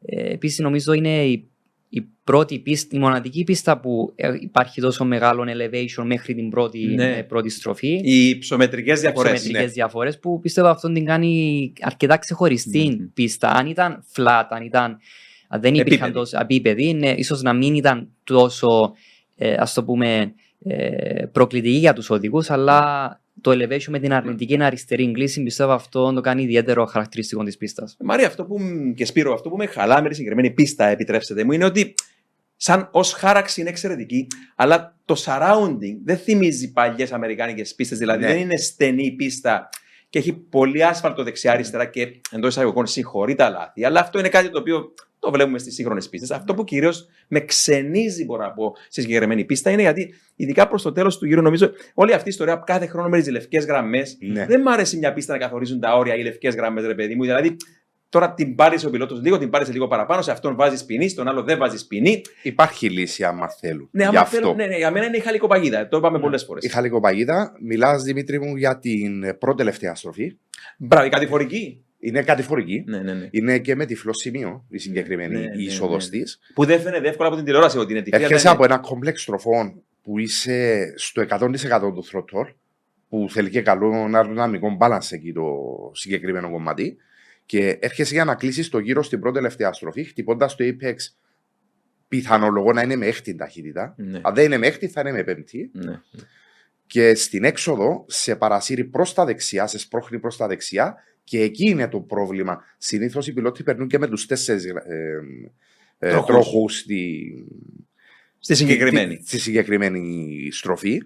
Από ό,τι είδα από το sim φέτος, το κράσπεδο είναι πιο ψηλό Μμ. και ίσως Α, για να, να το αποτρέψει. αποφύγουν. Ναι, είναι ένας τρόπος. Εντάξει, είναι μια λύση. Είναι μια, μια λύση, ναι. Θυμάστε Gilles Villeneuve, Grand Prix Αργεντινής το 80, να υπάρχει ένα πάρα πάρα πολύ ψηλό κράσπεδο σε μια αριστερή διπλή στροφή με την ε, πέμπτη ταχύτητα, πολύ γρήγορη αριστερή στροφή τέλος πάντων και να, να σταυρώνει το κράσπεδο, να βρει και τα τέσσερα λάστια. Τον, τον Gilles δεν μπορούσε να σταματήσει τίποτα. Άμα ήθελε, κάθε στροφή ήταν η πρόκληση και εντάξει, απίστευτος ακροβάρης και βεβαίως. Τώρα τα λέω όλα αυτά γιατί οι παλιές Αμερικάνικες πίστες συνήθως διεξάγονταν τα Grand Prix στις πόλεις και επειδή οι πόλεις της Αμερικής είναι ε, ευθείες που διασταυρώνονται, Ναι. έβγαιναν τετράγωνες πίστες και ήταν περιτριγυρισμένε από τσιμεντένια blocks, τα οποία βεβαίως τιμωρούσαν πολύ αυστηρά τους πιλότους σε σχέση με τις λευκέ γραμμές. Ε, αλλά εντάξει, ως χάραξη είναι πολύ καλή και βεβαίως να πούμε εδώ ότι ε, το Όστιν είναι μια περιοχή η οποία είναι πιο κοντά στα, στα ευρωπαϊκά πρότυπα. Ναι. Γι' αυτό και αγκάλιασε ο κόσμος και από το σχετικά γειτονικό Μεξικό με τον Πέρες τώρα τον Grand Prix στις ΗΠΑ και βρήκε ένα πιο μόνιμο έτσι, σπίτι. Ναι, ναι. Να πω μια ωραία ιστορία με τον Σεβάστιαν Φέτελ στο Austin. Μμ, ναι. Από τα χρόνια του που ήταν στη Ferrari, επισκέφτηκε έναν κατάστημα. Ε, δεν γνωρίζω τι θα αγόραζε, τι είδους κατάστημα ήταν, αλλά τον αναγνώρισε ο ιδιοκτήτη. Ένα μικρό συνοικιακό κατάστημα. Τον αναγνώρισε. Ο Φέτελ, για να ξέρει ο κόσμος, είναι ένας πάρα πολύ απλός άνθρωπος. Εσύ Δημήτρη, το γνώρισες και προσωπικά; Και έχεις άποψη; Όταν ήταν άσημος ακόμα, Ναι. ο οδηγός της. Δε- λένε δεν άλλαξε Ναι, από ναι, τότε ναι, ναι. η συμπεριφορά του. Και έπιασε κουβέντα τον ιδιοκτήτη και τον ρώτησε αν θα πάει στο Grand Prix. Να πούμε ότι τα εισιτήρια εισόδου της Φόρμουλα 1 πλέον έχουν ένα ψηλό κόστος. Δεν μπορούν όλοι να αγοράσουν υψηλέ κάπως οι τιμές τους. Και ρώτησε τον ιδιοκτήτη του καταστήματος, του είπε: ε, Κύριε Σεβάστιαν, δεν μπορώ να πάω οικονομικά φέτος, θα προσπαθήσω για του χρόνου. Του λέει ο Φέτελ φεύγοντας, εντάξει, ευχαριστώ, να είσαι καλά, και έφυγε από το κατάστημα. Αυτό έγινε ή το μεσημέρι ή το απόγευμα της συγκεκριμένης μέρας. Όταν πήγαινε ο ιδιοκτήτης του καταστήματος το επόμενο πρωί να ανοίξει το καταστήμα του, ήταν στην πόρτα του κρεμασ... κρεμασμένα πάνω στο χέρι της πόρτας του καταστήματος δύο εισιτήρια, είσοδος για τα paddock και μία ευχετήρια κάρτα του Φέτελ ότι σε περιμένω στα paddock. Αυτός είναι ο Φέτελ λοιπόν, Ναι. πραγματικά ο χαρακτήρας του. Αλλά τώρα μου θύμιζες τον άλλο, τον, τον υπερθρύλο, τον Μάικολ Σούμακερ, ο οποίος, παιδιά, γνωρίζουμε, όλοι, λάτρευε την Αμερική. Ναι, Ήταν ναι, ναι. αγαπημένος του προορισμός και ως χώρα να πηγαίνει. Και αν δεν απατώμαι, με τη γυναίκα του Κορίνα έπαιρναν νοικίαζαν μια μοτοσυκλέτα, ίσως Και Χάρλεϊ. γινόταν και καουμπόικα, με καπέλο και Γινόταν μπότες. καουμπόι. Ναι, Και ναι. τι έκανε, παιδιά, ο άνθρωπος. Επειδή δεν τον αναγνώριζαν πολύ στην Αμερική, το απολάμβανε. Γιατί είναι, είναι πολύ ενοχλητικό Ναι. όπου πας στην Ευρώπη, σούπερ μάρκετ, στον δρόμο να σε αναγνωρίζουν 100 άνθρωποι και να πρέπει να κινείσαι. Αυτό το πρόβλημα το είχε ο Ράλφ Σουμάχερ, πόσο μάλλον ο Μάικολ Σουμάχερ, που ήταν πολύ πιο τέλος πάντων γνωστός και αγαπητός. Και λέει, θυμάμαι χαρακτηριστικά που του άρεσε να βλέπει Αμερικάνικους αγώνες μικρών κατηγοριών και έμπαινε, λέει, γραμμή για να πάρει εισιτήριο με την Κορίνα, τη γυναίκα του Σούμαγερ. Έμπαινε γραμμή για να πάρει εισιτήριο. Κανείς δεν τον αναγνώριζε. ας πούμε. Ήταν ένας Ευρωπαίος άσημος οδηγός για τους Αμερικάνους ε, και, και το απολάμβανε το. Ναι, όταν. Ε, ένιωθε πιο ελεύθερος. Ναι, ναι, ναι. Μαρία, Αμερικάνικο Grand Prix, έτσι κάποια τέλος πάντων ε, ιστορία ή οτιδήποτε έρχεται στο μυαλό σου; Α, ιστορία. Ε, το 59, το Grand Prix Sebring. του Sebring. Ε, κατά εμένα είναι από τα πιο σημαντικά Grand Prix, γενικά ένας αγώνας που είναι σημαντικός για την ιστορία του motorsport. Που παρένθεση, ήταν και το πρώτο επίσημο αμερικανικό Ακριβώς, Grand Prix στη ναι, Φόρμουλα 1. ναι. Νομίζω μέχρι το 59 υπήρχε το Indy 500. Ναι, υπήρχε ναι, ναι. και το Indy 500 νομίζω. Της... Από το, από το 50 μέχρι το 60 και Ναι. το 60 συμπεριλαμβανομένου, Ναι. για 11 ουσιαστικά συνεχόμενες σεζόν, Μμμ. μετρούσε το Indianapolis 500 ως μέρος, παράδοξο αυτό βεβαίως, του παγκοσμίου πρωταθλήματος, αλλά το πρώτο αμερικάνικο Grand Prix σε μια, στην πούμε, πιο ευρωπαϊκή Ναι, πίστα ναι. ήταν το Sebring που λες το 59. Ναι, ήταν το πρώτο Αμερικάνικο Grand Prix. Ο όρος USA Grand Prix ήταν στο Sebring, που ήταν και ο τελευταίος αγώνας του, ε, του πρωταθλήματος. Υπάρχουν αρκετά σημαντικά στοιχεία για το Single Grand Prix. Πρώτον, εκτός ήταν το πρώτο Αμερικάνικο Grand Prix, ήταν η πρώτη νίκη του, του Bruce McLaren. Μμμ. Ε, ήταν Με την επίσης- Cooper. Με την Cooper, ναι. Ε, Επίσης, ήταν η πρώτο, το πρώτο πρωτάθλημα του Jack Brabham, Ναι. ο οποίος είχε τερματίσει στην τέταρτη θέση που είχε σπρώξει το όχημα γιατί είχε ξεμείνει από καύσιμο. Όχι επειδή είχαν κάνει λάθος μηχανική, αυτός επέμενε να βάλουν λιγότερο καύσιμο γιατί υπολόγιζε ότι αν έχω πιο ελαφρύ μονοθέσιο σημαίνει θα έρθω στον τερματισμό πιο γρήγορα. Άρα δεν θέλω περισσότερο καύσιμο, αλλά είχε ξεμείνει από καύσιμο, αποτέλεσμα να σπρώξει. Και εξαντλήθηκε όπου το Ναι. έσπρωχνε το μονοθέσιο. Ε, νομίζω είχε πάρει μια τέταρτη θέση, ικανοποιητικούς βαθμούς για να πάρει το πρωτάθλημα από τον ε, Sterling Moss και Tony Brooks, που ήταν. Ο Jack Brabham, όπως και ο McLaren που είπες, και αυτός με Cooper Climax. Ναι, ναι. Και ο Tony Brooks νομίζω ήταν Ferrari. Ναι, Ε, ναι. Ναι, το 59, το 59, ήταν ναι. με τη Ferrari ο Τόνι Μπρούξ. Που άλλη ιστορία αυτή, πώς έχασε τον τίτλο, περιγράφει ο ίδιος που τον χάσαμε πρόσφατα φέτος, τον Μμμ. Τόνι Μπρούξ. Να την πούμε μια άλλη φορά την ιστορία. Πώς πιστεύει ο ίδιος ότι θα κέρδιζε το πρωτάθλημα του 59 με τη Ferrari αν δεν συνέβαιναν κάποια τραγελαφικά στην σκουντερία. Που εντάξει, η ιστορία επαναλαμβάνεται. Και το πιο σημαντικό ε, ε, σημείο για τον αγώνα ήταν η πρώτη πρωτάθλημα που είχε πάρει αυτοκίνητο με κινητήρα στο πίσω μέρος. Στο πίσω μέρος. Ναι, Ναι. ναι, ναι. Που πλέον από το 59 όλοι είχαν καταλάβει ότι το μέλλον είναι ο κινητήρα στο πίσω μέρος, εκτός η Ferrari φυσικά. Πάντως έπρεπε να σπρώξει το όχημα, έτσι, για να πάρει την Ναι, τέταρτη για να θέση περάσει και τη τον γραμμή τίτλο. Και τερματισμού. Θυμόμαστε τώρα ένα φοβερό περιστατικό όταν ο Αντρέα Ντετσέζαρη, ο Ιταλός πιλότος με την Jordan το 1991, στον Grand Prix του Μεξικού, νομίζω ήταν, και προσπαθεί να σπρώξει το μονοθέσιο να τερματίσει στην Εξάδα. Δεν θυμάμαι αν ήταν και, και αυτός να πάρει την τέταρτη θέση, δεν θυμάμαι τώρα. Α, και το έσπρωχνε με τα χέρια. Και κατεβαίνει ένας δημοσιογράφος, Ιταλός θρύλος, νομίζω ήταν ο Έτζιο Ζερμιάνι, και του λέει του Ντετσέζαρη, Ιταλός συμπατριώτης του τώρα, του λέει: Δεν χρειάζεται να το κάνεις αυτό το πράγμα, γιατί ο νικητής του αγώνα, το 91 στο Μεξικό ήταν ο Σένα, ο Πατρέζε πρέπει να ήταν νικητής, το 91 στο Μεξικό, και του λέει: Δεν χρειάζεται να το κάνεις αυτό το πράγμα, γιατί ο νικητής έχει ήδη περάσει τη γραμμή του τερματισμού, άρα η, ε, ο, ο αγώνας για σένα έχει τελειώσει, του λέει. Διότι είχε, τέλος πάντων, ήταν, ήταν κάποιου γύρους πίσω ο Ντετσέζαρη. Άρα πάγωσε εκεί το αποτέλεσμα και του είπε: Δεν χρειάζεται να σκορωθείς, να σπρώξεις το όχημα. Και αυτό τώρα φέρνει άλλη ιστορία στο μυαλό, μιας και ξεκινήσαμε- ξεκινήσαμε να μιλάμε για οδηγούς που σπρώχνουν μονοθέσια. Το 1984 στο Grand Prix του Dallas, το φοβερό αυτό Grand Prix, το μοναδική, η μοναδική φορά που πήγε στον Dallas η Φόρμουλα το 1984, ο Νάιτζελ Μάνσερ να εξαντλείεται, να σπρώχνει το μονοθέσιο και να λιποθυμά την Lotus. Έσπρωχνε τη Lotus Ναι, με τα ναι. χέρια για να τερματίσει και λιποθύμησε και έπεσε και μάλιστα απότομα πάνω στο πίσω λάστιχο, καθώς ε, λιποθύμησε από την εξαντλητική ε, κούρσα και την ζέστη εκείνο το απόγευμα. Μιας και μιλάμε για τον Τάλλας στο 84, Δημήτρη, πες μας την ιστορία με τον Άιρτον Σεν. Την είπαμε ξανά φυσικά, αλλά θα την, ε, ό- όσοι δεν την άκουσαν να την. Είναι πολύ ευχάριστη ιστορία. Είναι η ιστορία με τον ε, κινούμενο τοίχο. Ω πρωτάριστο το Άιρτον Σένα στην ομάδα της Τόλμαν. Ε, έτρεχε στην κούρσα και σε κάποια φάση εγκατέλειψε γιατί με τον πίσω αριστερό του τροχό χτύπησε πάνω σε ένα τσιμεντένιο μπλοκ το οποίο λέγαμε προηγουμένως. Και κατεβαίνει στα pits ο Πόσο Άιρτον βάρος ήταν το μπλοκ; Νομίζω γύρω στους ε, 7 περίπου τόνους είχα διαβάσει, δεν, δεν, δεν θυμάμαι τώρα απ' έξω, αλλά νομίζω ήταν τόσο. Ε, άρα πολύ βαρύ τσιμεντένιο μπλοκ, τέλος πάντων, τεράστια τσιμεντένια μπλοκ. Το είχε χτυπήσει το τσιμεντένιο μπλοκ και επέστρεψε πίσω στα πιτς, ξεκίνησε να συζητά με την ομάδα έντονα, όπως ήταν πάντα ο Άρθον Σένα από εκείνα τα πρώτα χρόνια που ήταν νεοφερμένος. Και σε κάποια φάση έπιασε κουβέντα με τον Πατ Σίμονς, τον τεχνικό διευθυντή τότε της ε, Τόλμαν, αργότερα γνωστό βεβαίως από την ε, Ρένο. Μπένετον και την Ρενό, ναι, την Μπένετον προηγουμένως και αργότερα την ε, Ρενό, ο Πατ Σίμοντ, και του είπε: Δεν έκανα κάποιο λάθος εγώ. Ο τείχος ήρθε και με χτύπησε, λέει ο Σεν. Και ο Πατ Σίμοντ με τους υπόλοιπους τεχνικούς της ε, Lotus, δι, συγγνώμη, της, της Tolman. Tolman, ανταλλάζουν περίεργα, περίεργα βλέμματα. Λέει, Πώς μπορεί να μετακινηθεί ένα τσιμεντένιο μπλοκ τόσων τόνων.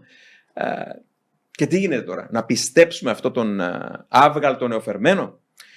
Ε, άρα τα λόγια του Σένα δεν έπεισαν αρχικά, αλλά στο τέλος, όταν τέλειωσε η κούρσα, πείθη τελικά τον Σίμον να περπατήσει μαζί του προς το σημείο και προς έκπληξη του Πατ Σίμον πρόσεξαν πως το εν λόγω τσιμεντένιο μπλοκ, διότι ο Σένα είπε ότι δεν έκανα λάθος εγώ, το μπλοκ μπήκε στο διάβα μου.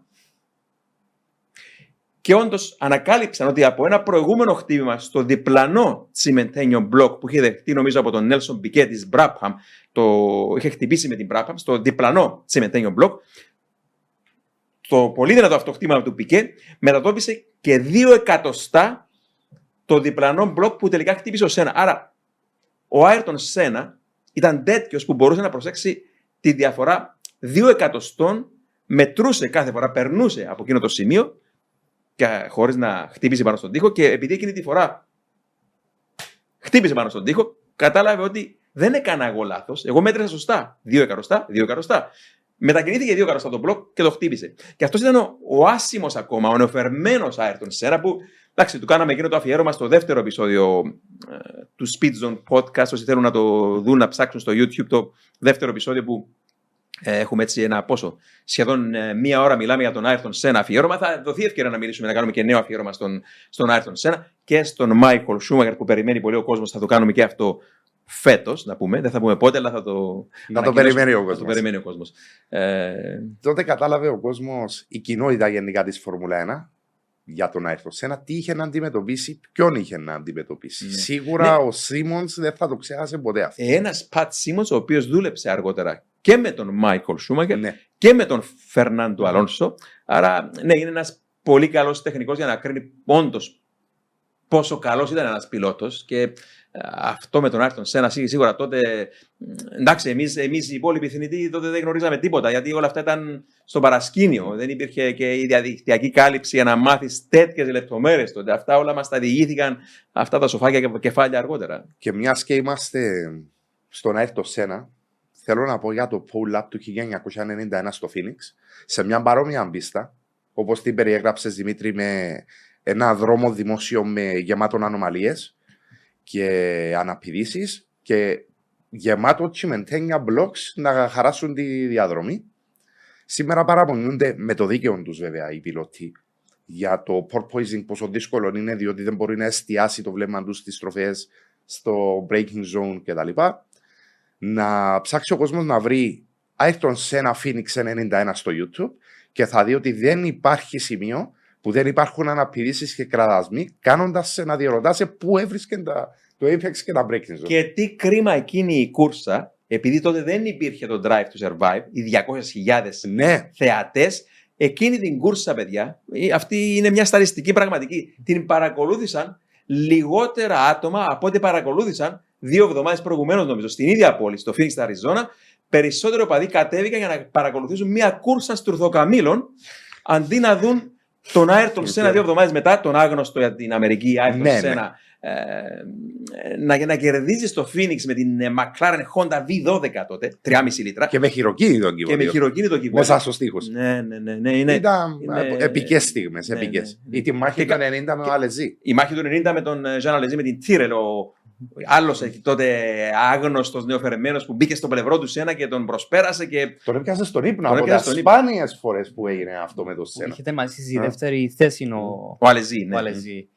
Ε, να πούμε ότι είχαμε δύο σένα στο πόδιουμ γιατί ε, ο, το, φανελάκι. το φανελάκι του Αλεζή, βασικά η Τιρελ, η Μακλάρεν, ε, αναλάβανε κάτι σαν το administration της Tyrrell. Δεν ξέρω ακριβώς τι. Αλλά τότε είχε γίνει ότι ο Ρον δεν είχε δώσει σε έναν οδηγό της Μακλάρεν να είναι υπεύθυνος επίσης και για τη Tyrrell. Όταν είχε δει αυτόν Αλεζή να φοράει τη στολή του και απλά να βάζει ένα φανελάκι, του είπε περίμενε. Είχε πάει στο Μακλάρεν, είχε πάρει έναν ε, ε, ε, fireproof ε, φανελάκι του Άρτον Σένα. Περίμαχη. Περίμαχη ε, εσωτερική επένδυση του Άρτον Σένα. Και άρα θεωρητικά είχαμε δύο Άιρτον Σένα. Νομίζω θύμωσε ο Άιρτον Σένα να το μάθει. Γιατί ο Άιρτον Σένα, όπως ξέρουμε, ήταν πολύ ευαίσθητος τα προσωπικά του, Βέβαια. όλα τα αντικείμενα. Και νομίζω αρχικά διάβαζα ότι είχε θυμώσει που κάποιος πήρε το δικό του φανελάκι και το έδωσε σε έναν άλλο πιλότο. Και μετά, εντάξει, επειδή ο Άλεζ ήταν τόσο αγαπητός άνθρωπος, έγιναν φίλοι σίγουρα. Ε, εντάξει, ο Σένα πάντοτε σεβόταν και έναν πιλότο που ήταν γρήγορος και είχε αυτό το θράσος να τον προσπεράσει και να. Εντάξει, σίγουρα τον έβαλε μετά τον Αλεζή, τον έβαλε στο στόχαστρο. Βέβαια. Και ο ίδιος ο Αλεζή λέει: Παιδιά, περιγράφει, θυμάμαι εγώ προσωπικά 1991 Grand Prix του Καναδά να βγαίνουν από τη φουρκέτα στον πρώτο γύρο και να είναι παιδιά για πόσα. 300, 400, 500 μέτρα να είναι η τροχή τους, να είναι γλυμμένη, να είναι, να είναι μαζί η τροχή των δύο μονοθέσεων. και το λέω Αλεζή, παιδιά, αργότερα στην καριέρα του, όταν ε, χάσαμε τον Άιρτον Σένα, σκοτώθηκε και ε, του έκανε ένα προσωπικό αφιέρωμα ο Αλεζή, είπε ότι υπήρχαν στιγμές που όταν κάναμε μάχη μαζί, ένιωθα πως ήμασταν μαζί στο ίδιο πιλωτήριο. Λέει. Γιατί όντως τόσο κοντά και στο Phoenix της Αριζόνα το 90 που μιλάμε Ναι. και στο Καναδά το 91. Αλλά έτσι για να πάμε κάπως πιο πίσω. Μίλησε ο Μάρος και είπε για το πρώτο Αμερικανικό Grand Prix στην Φόρμουλα 1 το 59 στο στρατιωτικό αεροδρόμιο του Sebring, όπου διεξάγεται μέχρι σήμερα και η 12ωρη κούρσα του Sebring για σπορ αυτοκίνητα. Που να σημειώσουμε ότι ήταν ο νεότερος ε, Α, ε, τότε. νικητής αγώνα ο Μπρους Μακλάρεν. Κάτι το οποίο πήρε πέραν των 40 χρόνων για να σπάσει το ρεκόρ ο, Ο- Αλόνσο. Ο Αλόνσο το, το 3 το 3 στην Ουγγαρία. Ουγγαρία. 2003 στην Ουγγαρία. Ναι, ναι, ναι, ξεπέρασε το ρεκόρ του Bruce McLaren όσον αφορά. Πόσο ήταν το McLaren, ήταν, Ήταν 20 22 ετών και 104 ημερών Α, συγκεκριμένα. Λεπτομέρεια, τέλεια. τέλεια. Λεπτομέρεια, ναι. Ε, ναι, και τώρα έχουμε ο, ο νεαρότερος πρωταθλητής εξακολουθεί να είναι ο Σεμπάστιαν Φέτελ, νομίζω. Ναι. Και Ναι, μάλιστα αλλά- είναι και ο νεαρότερος διπλός πρωταθλητής. Νομίζω δεν είχε κλείσει καν τα 25 που είναι τώρα ο Μαξ. Ο Μάξ έχει κλείσει τα 25. Έχει Ναι. κλείσει τα 25, Αλλά ήταν- νομ- ήταν ο 24. Μαξ είναι ο νεαρότερος νικητής, νομίζω. όχι. Ο νεαρότερος Ναι, νικητής. ναι. Το 16 στην Ισπανία. Στην Στην Ισπανία. Ισπανία και Σε ο μόνο ηλικία δε- δεκα- ε, 19, ναι, Ναι. 19, διότι θυμάμαι που έκανε τον τεπούτο του στη Βραζιλία. Το... Ήταν ανήλικος. Ήταν στα- ανήλικος στα 17 ετών. Στα ναι. 17 χρόνια. Με το μεγάλο drift στην πρώτη-τελευταία στροφή. Α, τότε απίστευτο. δείχνοντας το ταλέντο του. Ναι. Λοιπόν, ε- έλεγα ότι για να πάμε έτσι για λίγο πίσω ε, στο Grand Prix των Ηνωμένων Πολιτειών, ε, θα έλεγα εγώ ότι όλα ξεκίνησαν με ντουφεκές και καταναγκαστικά έργα, γιατί το πρώτο Grand Prix των Ηνωμένων Πολιτειών διεξήχθη το 1908 στη Σαβάνα της Τζόρτζια και την πίστα την είχαν στρώσει, 40 χιλιόμετρα περίπου τώρα μήκος η πίστα τότε, την είχαν στρώσει κατάδικοι, Αμερικανοί κατάδικοι, φρουρούμενοι από στρατό, τέλος πάντων, και να πω εδώ, λέω ότι ξεκίνησαν όλα με ντουφεκές και καταναγκαστικά έργα, γιατί όταν διεξήχθη τελικά η κούρσα, την οποία διάβαζα, παρακολούθησαν το 1908 τώρα, το πρώτο Αμερικάνικο Grand Prix, ε, γύρω στις 200.000 θεατές τότε, και δεν υπήρχε drive to survive. Κατέβηκαν γιατί ήθελαν να δουν ναι. υπερβολίδες να αγωνίζονται ε, πριν από 100 τόσα χρόνια και ε, ο στρατός φρουρούσε εκείνα τα 40 χιλιόμετρα μήκους πίστας και πώς προειδοποιούσε τον κόσμο, παιδιά, αν κάποιος τολμούσε να πλησιάσει για να σταυρώσει την πίστα, τον προειδοποιούσαν με ντουφεκές. Μια προειδοποιητική και, και μετά, αν πας να σταυρώσεις, θα σου ρίξω στο, στο ψαχνό. Πόσο άλλαξε η κοινωνία βεβαίως. Εγώ θυμάμαι στο Silverstone όταν τόλμησα να σταυρώσω σε κάποια φάση που ερχόταν. Ήταν, ήταν μακριά το μονοθέσιο, αλλά στο Silverstone το 2008 σταύρωνα το διάδρομο των Pits με την. Ε, ε, πώς, πώς να το Την, με την- πιστο... την ποδιά. πιστοποίηση. την πιστοποιημένη ποδιά τέλος Ναι. πάντων, αλλά ήταν λίγο τέλος πάντων το σημείο το οποίο προσπάθησα να σταυρώσω. Δέχτηκα απλά έτσι μια.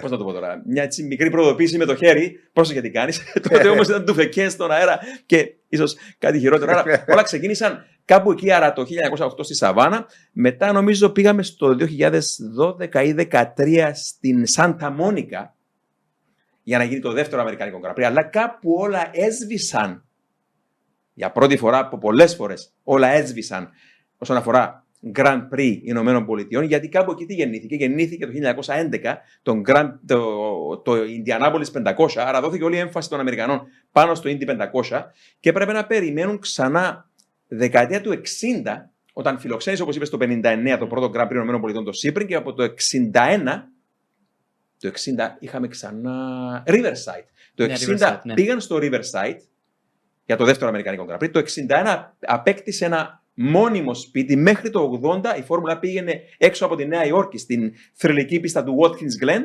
Ε, υπέροχη πίστα. και, και κάπου εκεί ή- ήταν το πιο σταθερό Αμερικάνικο Grand Prix που είχαμε στην ιστορία της Φόρμουλα 1 τόσα πολλά χρόνια και μετά ξεκίνησαν 80 δεκαετία οι πειραματισμοί από street πίστα σε street πίστα που είπαμε προηγουμένως ε, Dallas, Detroit, Las Vegas και να Phoenix. πούμε εδώ ότι επιστρέφει μια ιστορία πίσω. 2000, του χρόνου, 2023, θα έχουμε για πρώτη φορά μετά από 40 χρόνια τρία Grand Prix στις ΗΠΑ και προηγούμενη φορά που έγινε αυτό ήταν το 1982 όταν είχαμε, του χρόνου θα έχουμε δηλαδή, Μαϊάμι, Όστιν και Las Vegas.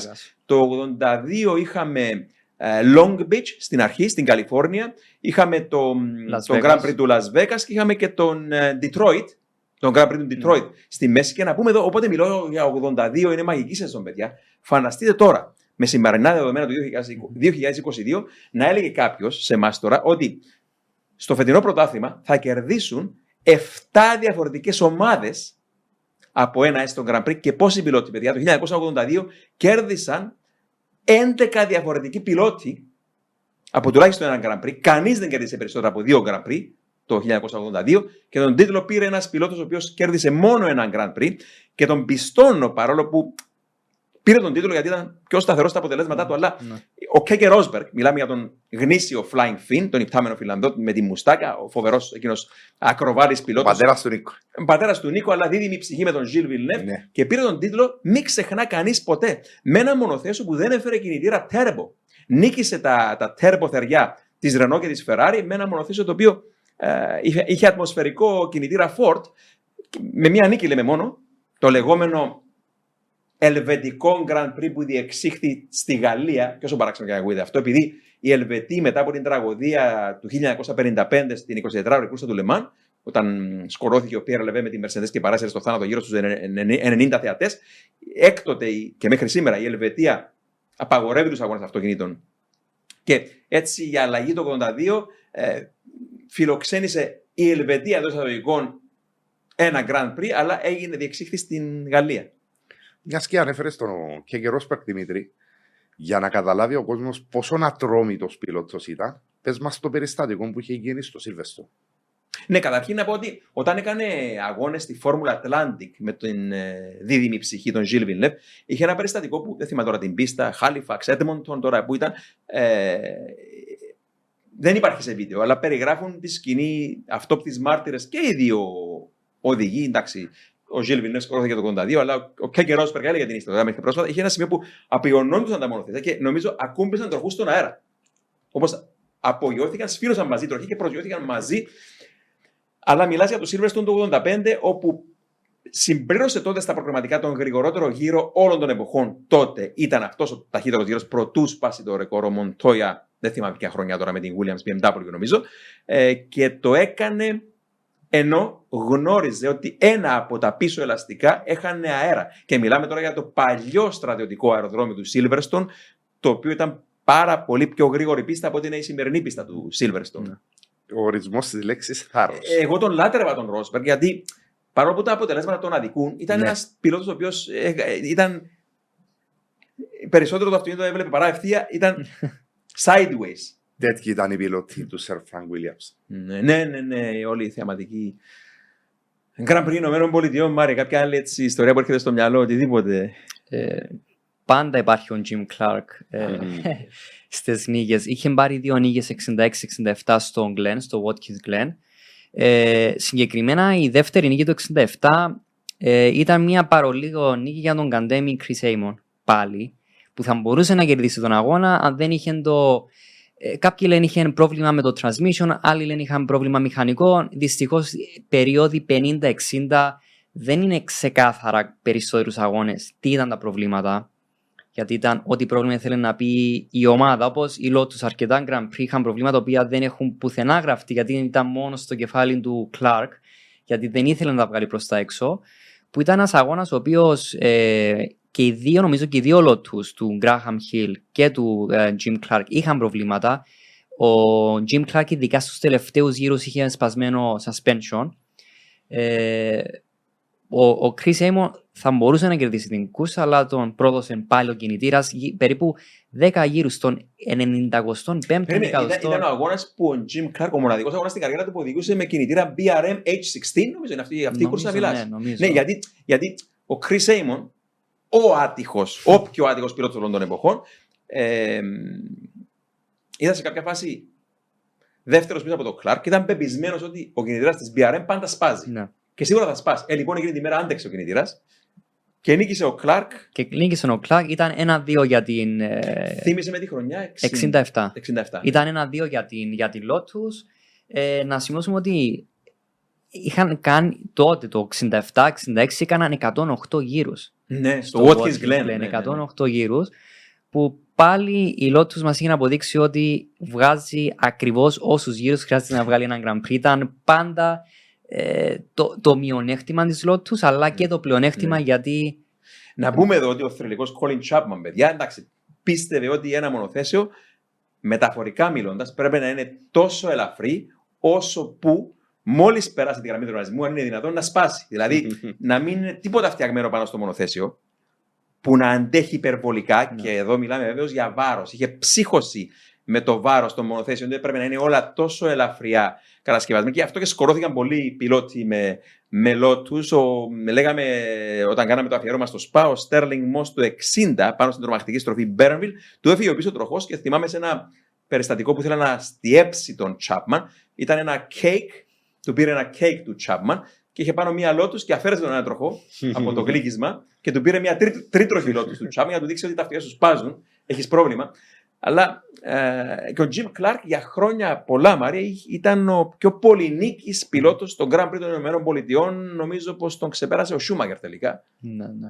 Χωρίς να θυμάμαι τώρα ακριβώς λεπτομέρειες, αλλά σίγουρα είχε το ρεκόρ για πολλά χρόνια. Και μάλλον κατά την άποψη μου ο Jim Clark θα σπάζει ένα αρκετά ρεκόρ αλλά δυστυχώς Α, είχε σωστά. σκοτωθεί στο Hockenheim σε ένα αγώνα Φόρμουλα 2 Το 68. το 68 που ε, προσωπι... είναι προσωπικός μου ήρωας ο Jim Clark που κανείς... Τι ωραίος ήρωας. Ναι, ε- είναι από τους οδηγούς που κυριολεκτικά δεν ξέρω μέχρι πού θα έφτανε αν, αν ακόμη ζούσε. Αν Ξέρεις, ακόμη... υπά- υπάρχουν πολλά ονόματα που μπορώ να πούμε. Εντάξει, εγώ πηγαίνω και εννοείται και πριν από το 50 Νουβολάρι, μετά από το 50 Φάντζιο, Ασκάρι, Κλάρκ, Στιούαρτ, Πρόστ, Σένα, Αλόνσο, Σούμακερ κλπ. κλπ, κλπ. Υπάρχουν κάποια ονόματα που αν κάποιος, όπως ο Μάριο για παράδειγμα, ο οποίος ξέρει καλά την ιστορία του αθλήματος και ξέρει καλά τους πιλότους και ξεκινήσει μαζί του μια συζήτηση ποιος είναι ο καλύτερος όλων των εποχών, που πάντοτε είναι υποκειμενική η ερώτηση Βέβαια, και η ναι. απάντηση πάντοτε έχει να κάνει με προσωπικά από αυτά. Αλλά ποιος μπορεί να, να, να κάνει τον αντίλογο τώρα, π.χ. τώρα που μιλάμε με τον Μάριο, αν ο Jim Clark δεν ήταν ο καλύτερος πιλότος όλων των Ναι, εποχών. ναι. Ένας, ένας πιλότος τον οποίο θαύμαζε βεβαίως και ο Άιρτον Σένα. Αλλά ε, εντάξει, και ε, μιλάμε για έναν τσοπάνι τώρα. Δηλαδή, ο- ο- η δουλειά του ήταν, ήταν, ήταν γεωργός. Και παρέμεινε στη ψυχή ο γεωργός.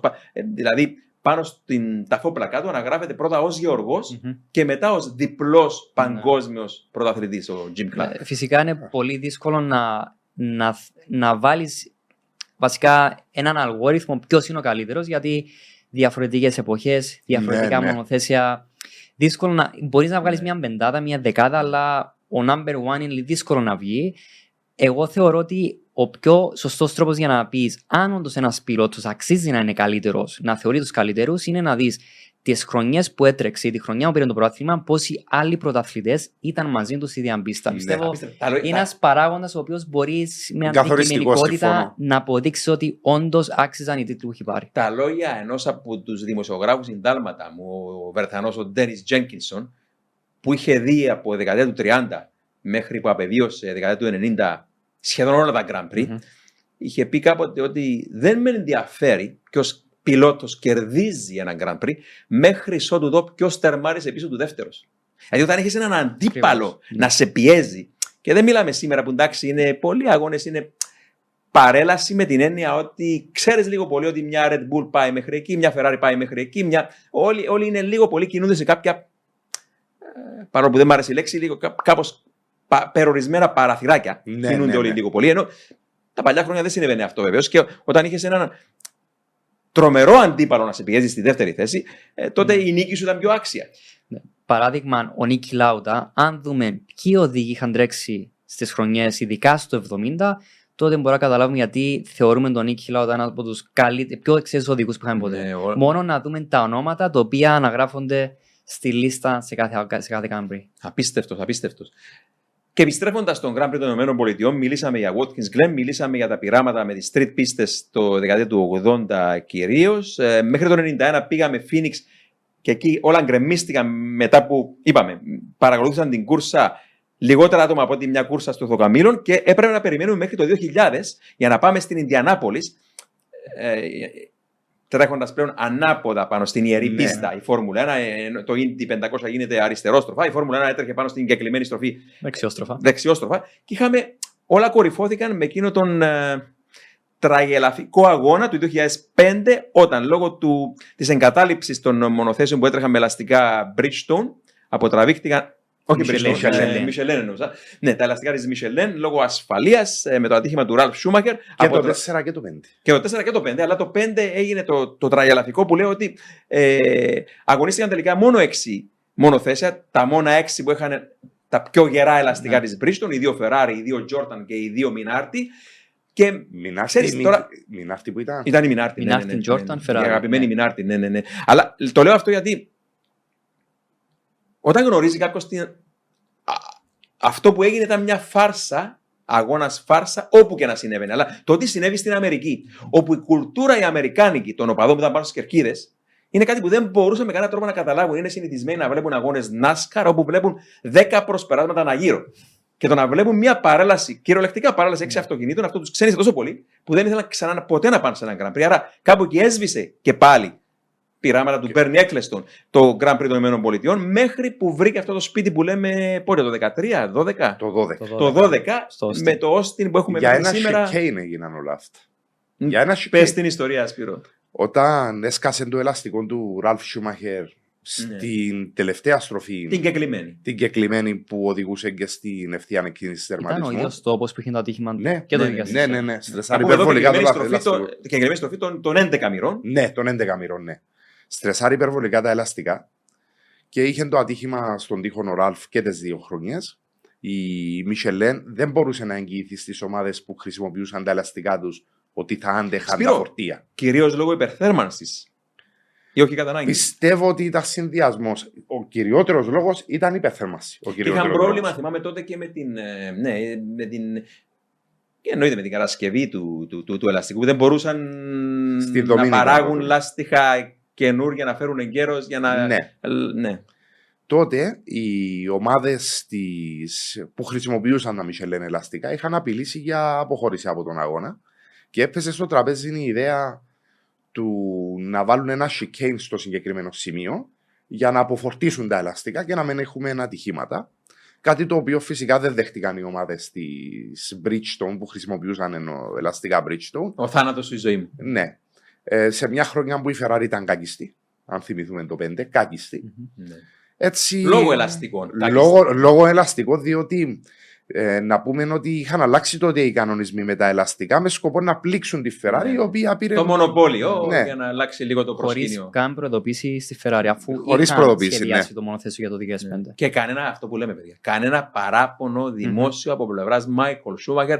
Ε, Που έχασε τον τίτλο για αυτό το λόγο. Σιωπήσει και σκύψε το κεφάλι και δούλευε για να εξελίξει το μονοθέσιο. Και είδαμε τα αποτελέσματα το 2006 όταν Βέβαια. ξαναγύρισε πίσω στο Παρόλο προσκήνιο λίγο και έκανε πρωταθλητής. μάχη με τον Φερνάντο Αλόνσο. Παρόλο που έχασε τον τίτλο το, το 6 από τη Ρενό του Αλόνσο. Που έχασε έναν κινητήρα στη Σουζούκα. Δεν τον έχανε, ίσως μιλούσαμε για διαφορετικούς Ναι. πρωταθλητέ. Για, Αν, ο, για 8 τίτλο. Ναι. αν και ήταν πανάξιος πρωταθλητή και τότε ο Φερνάντο Αλόνσο, αλλά η ιστορία είναι όπως τη λες Δημήτρη. Δύο μεγάλοι πιλότοι.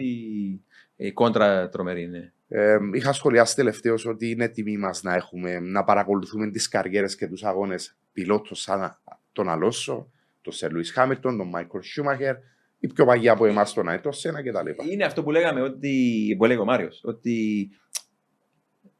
Μπορεί να, είναι δύσκολο να κάνεις συγκρίσεις, αλλά αυτό που υπάρχει σίγουρα είναι ο καλύτερος της εποχής του. Ναι. Ναι. Υπάρχει ο καλύτερος της κάθε εποχής και σίγουρα είπαμε, υπάρχουν οι αγαπημένοι μετά. Μμμ. Δηλαδή, σε μια λίστα που κάνει κάποιος. Θα κάνουμε μια μέρα ένα αφιέρωμα έτσι, οι καλύτεροι πιλότοι όλων των εποχών για να πούμε τις προσωπικές μας απόψεις, για να βάλουμε έτσι όσους γίνεται περισσότερου από τους αγαπημένους και του κόσμου στην, στη λίστα για να τους περιγράψουμε, για να τους κατατάξουμε. Υπάρχουν τουλάχιστον 10 οι οποίοι λένε ο ένας στο άλλο: Εγώ είμαι ο καλύτερος. Ναι. Τουλάχιστον 10. Σω και περισσότερο. Αλλά σίγουρα θέλει Ναι. ψάξιμο. Και εγώ είμαι αυστηρός, λέω ότι υπήρχαν Grand Prix και πριν από τον πόλεμο. Άρα ε, είναι, είναι αμαρτία για μένα να μην μιλά κάποιο να μιλά κάποιος για τον Φάντζιο, αλλά να μην μιλά για τον Νουβολάρη. Ναι, βέβαια. Κατ' εμένα, εντάξει, αν με αναγκάσει κάποιον να βάλω το χέρι μου στη φωτιά για να πω ένα όνομα, θα έλεγα Νουβολάρη, οπωσδήποτε ο καλύτερο όλων των εποχών. Λεβάρτσι ή άλλους Βάρτσι. οδηγού. Ναι, ναι, ναι, ναι, ναι.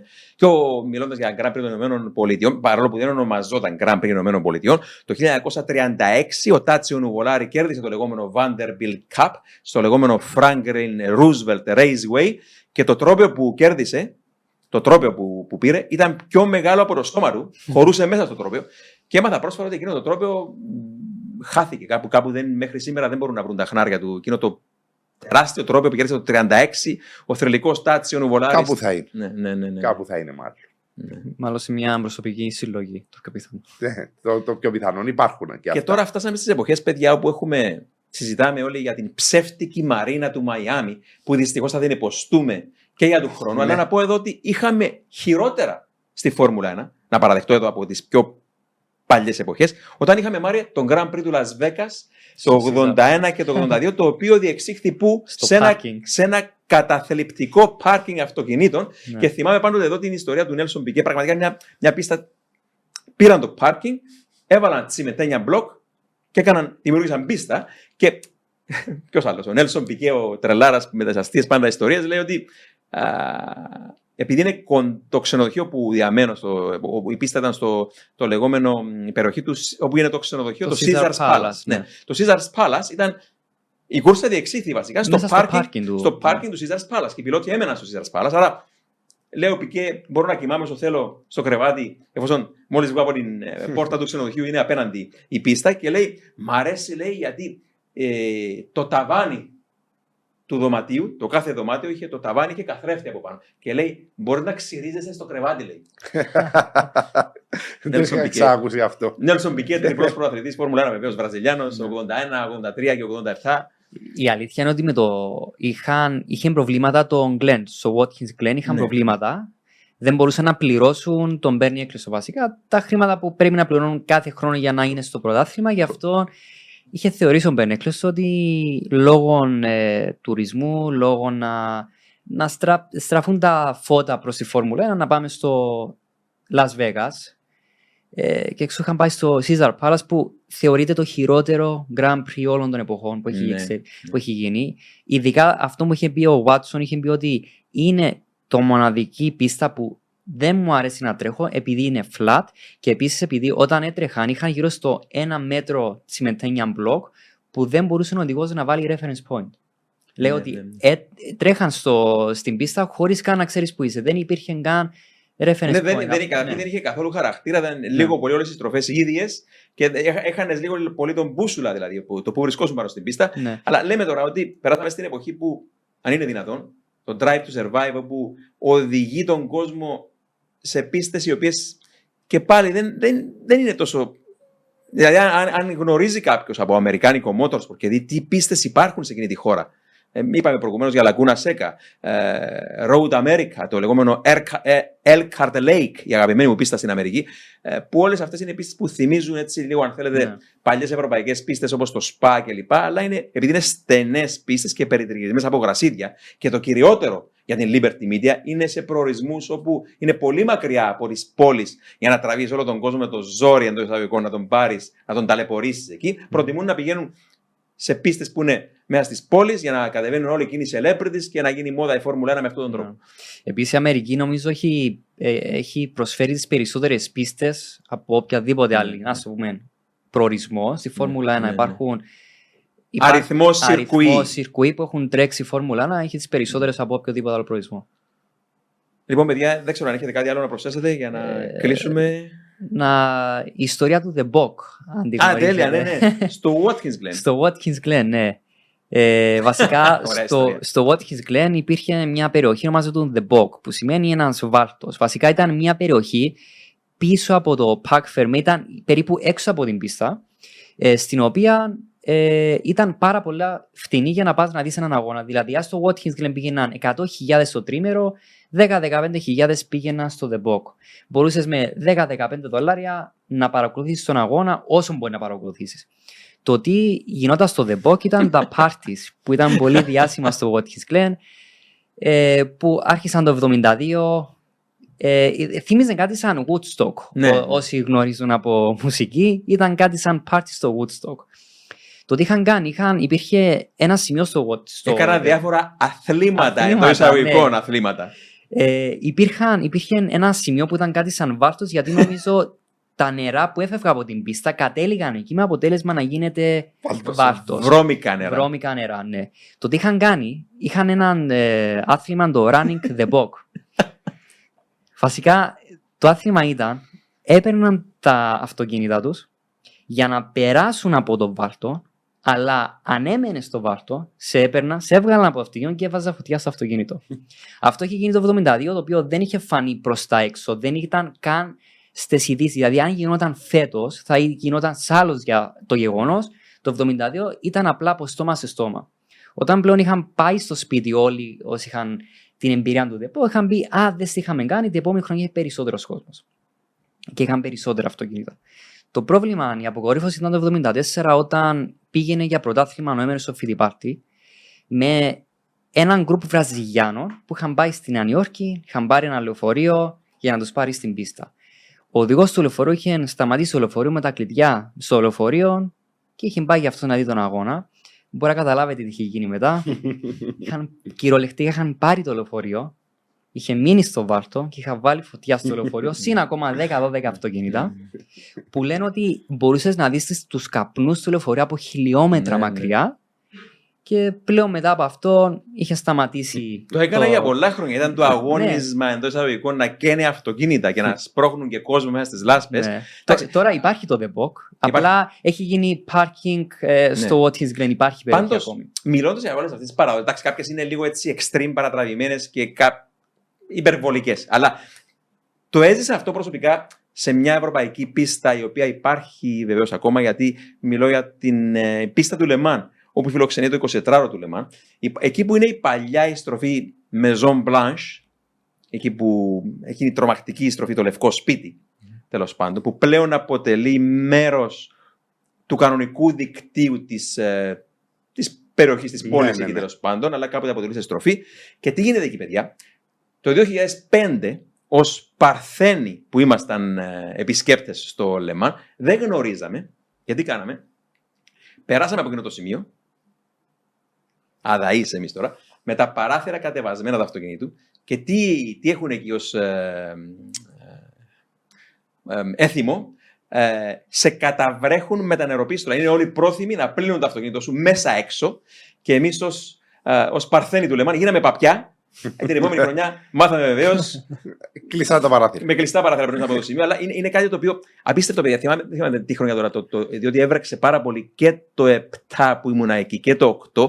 Αλλά να πηγαίνω στην τέντα μου να ξεκουραστώ που μου κάναμε κάμπινγκ στο Λεμάν, να ξαπλώνω μέσα και για, να, να, να αρχίζει να βρέχει. Άκουρες τις στάλες να χτυπούν πάνω στην τέντα και να ακούς από μακριά εκείνους όλους τους πανηγυρισμούς και τις πλάκες που έκαναν ακόμα να καταβρέχουν τον κόσμο.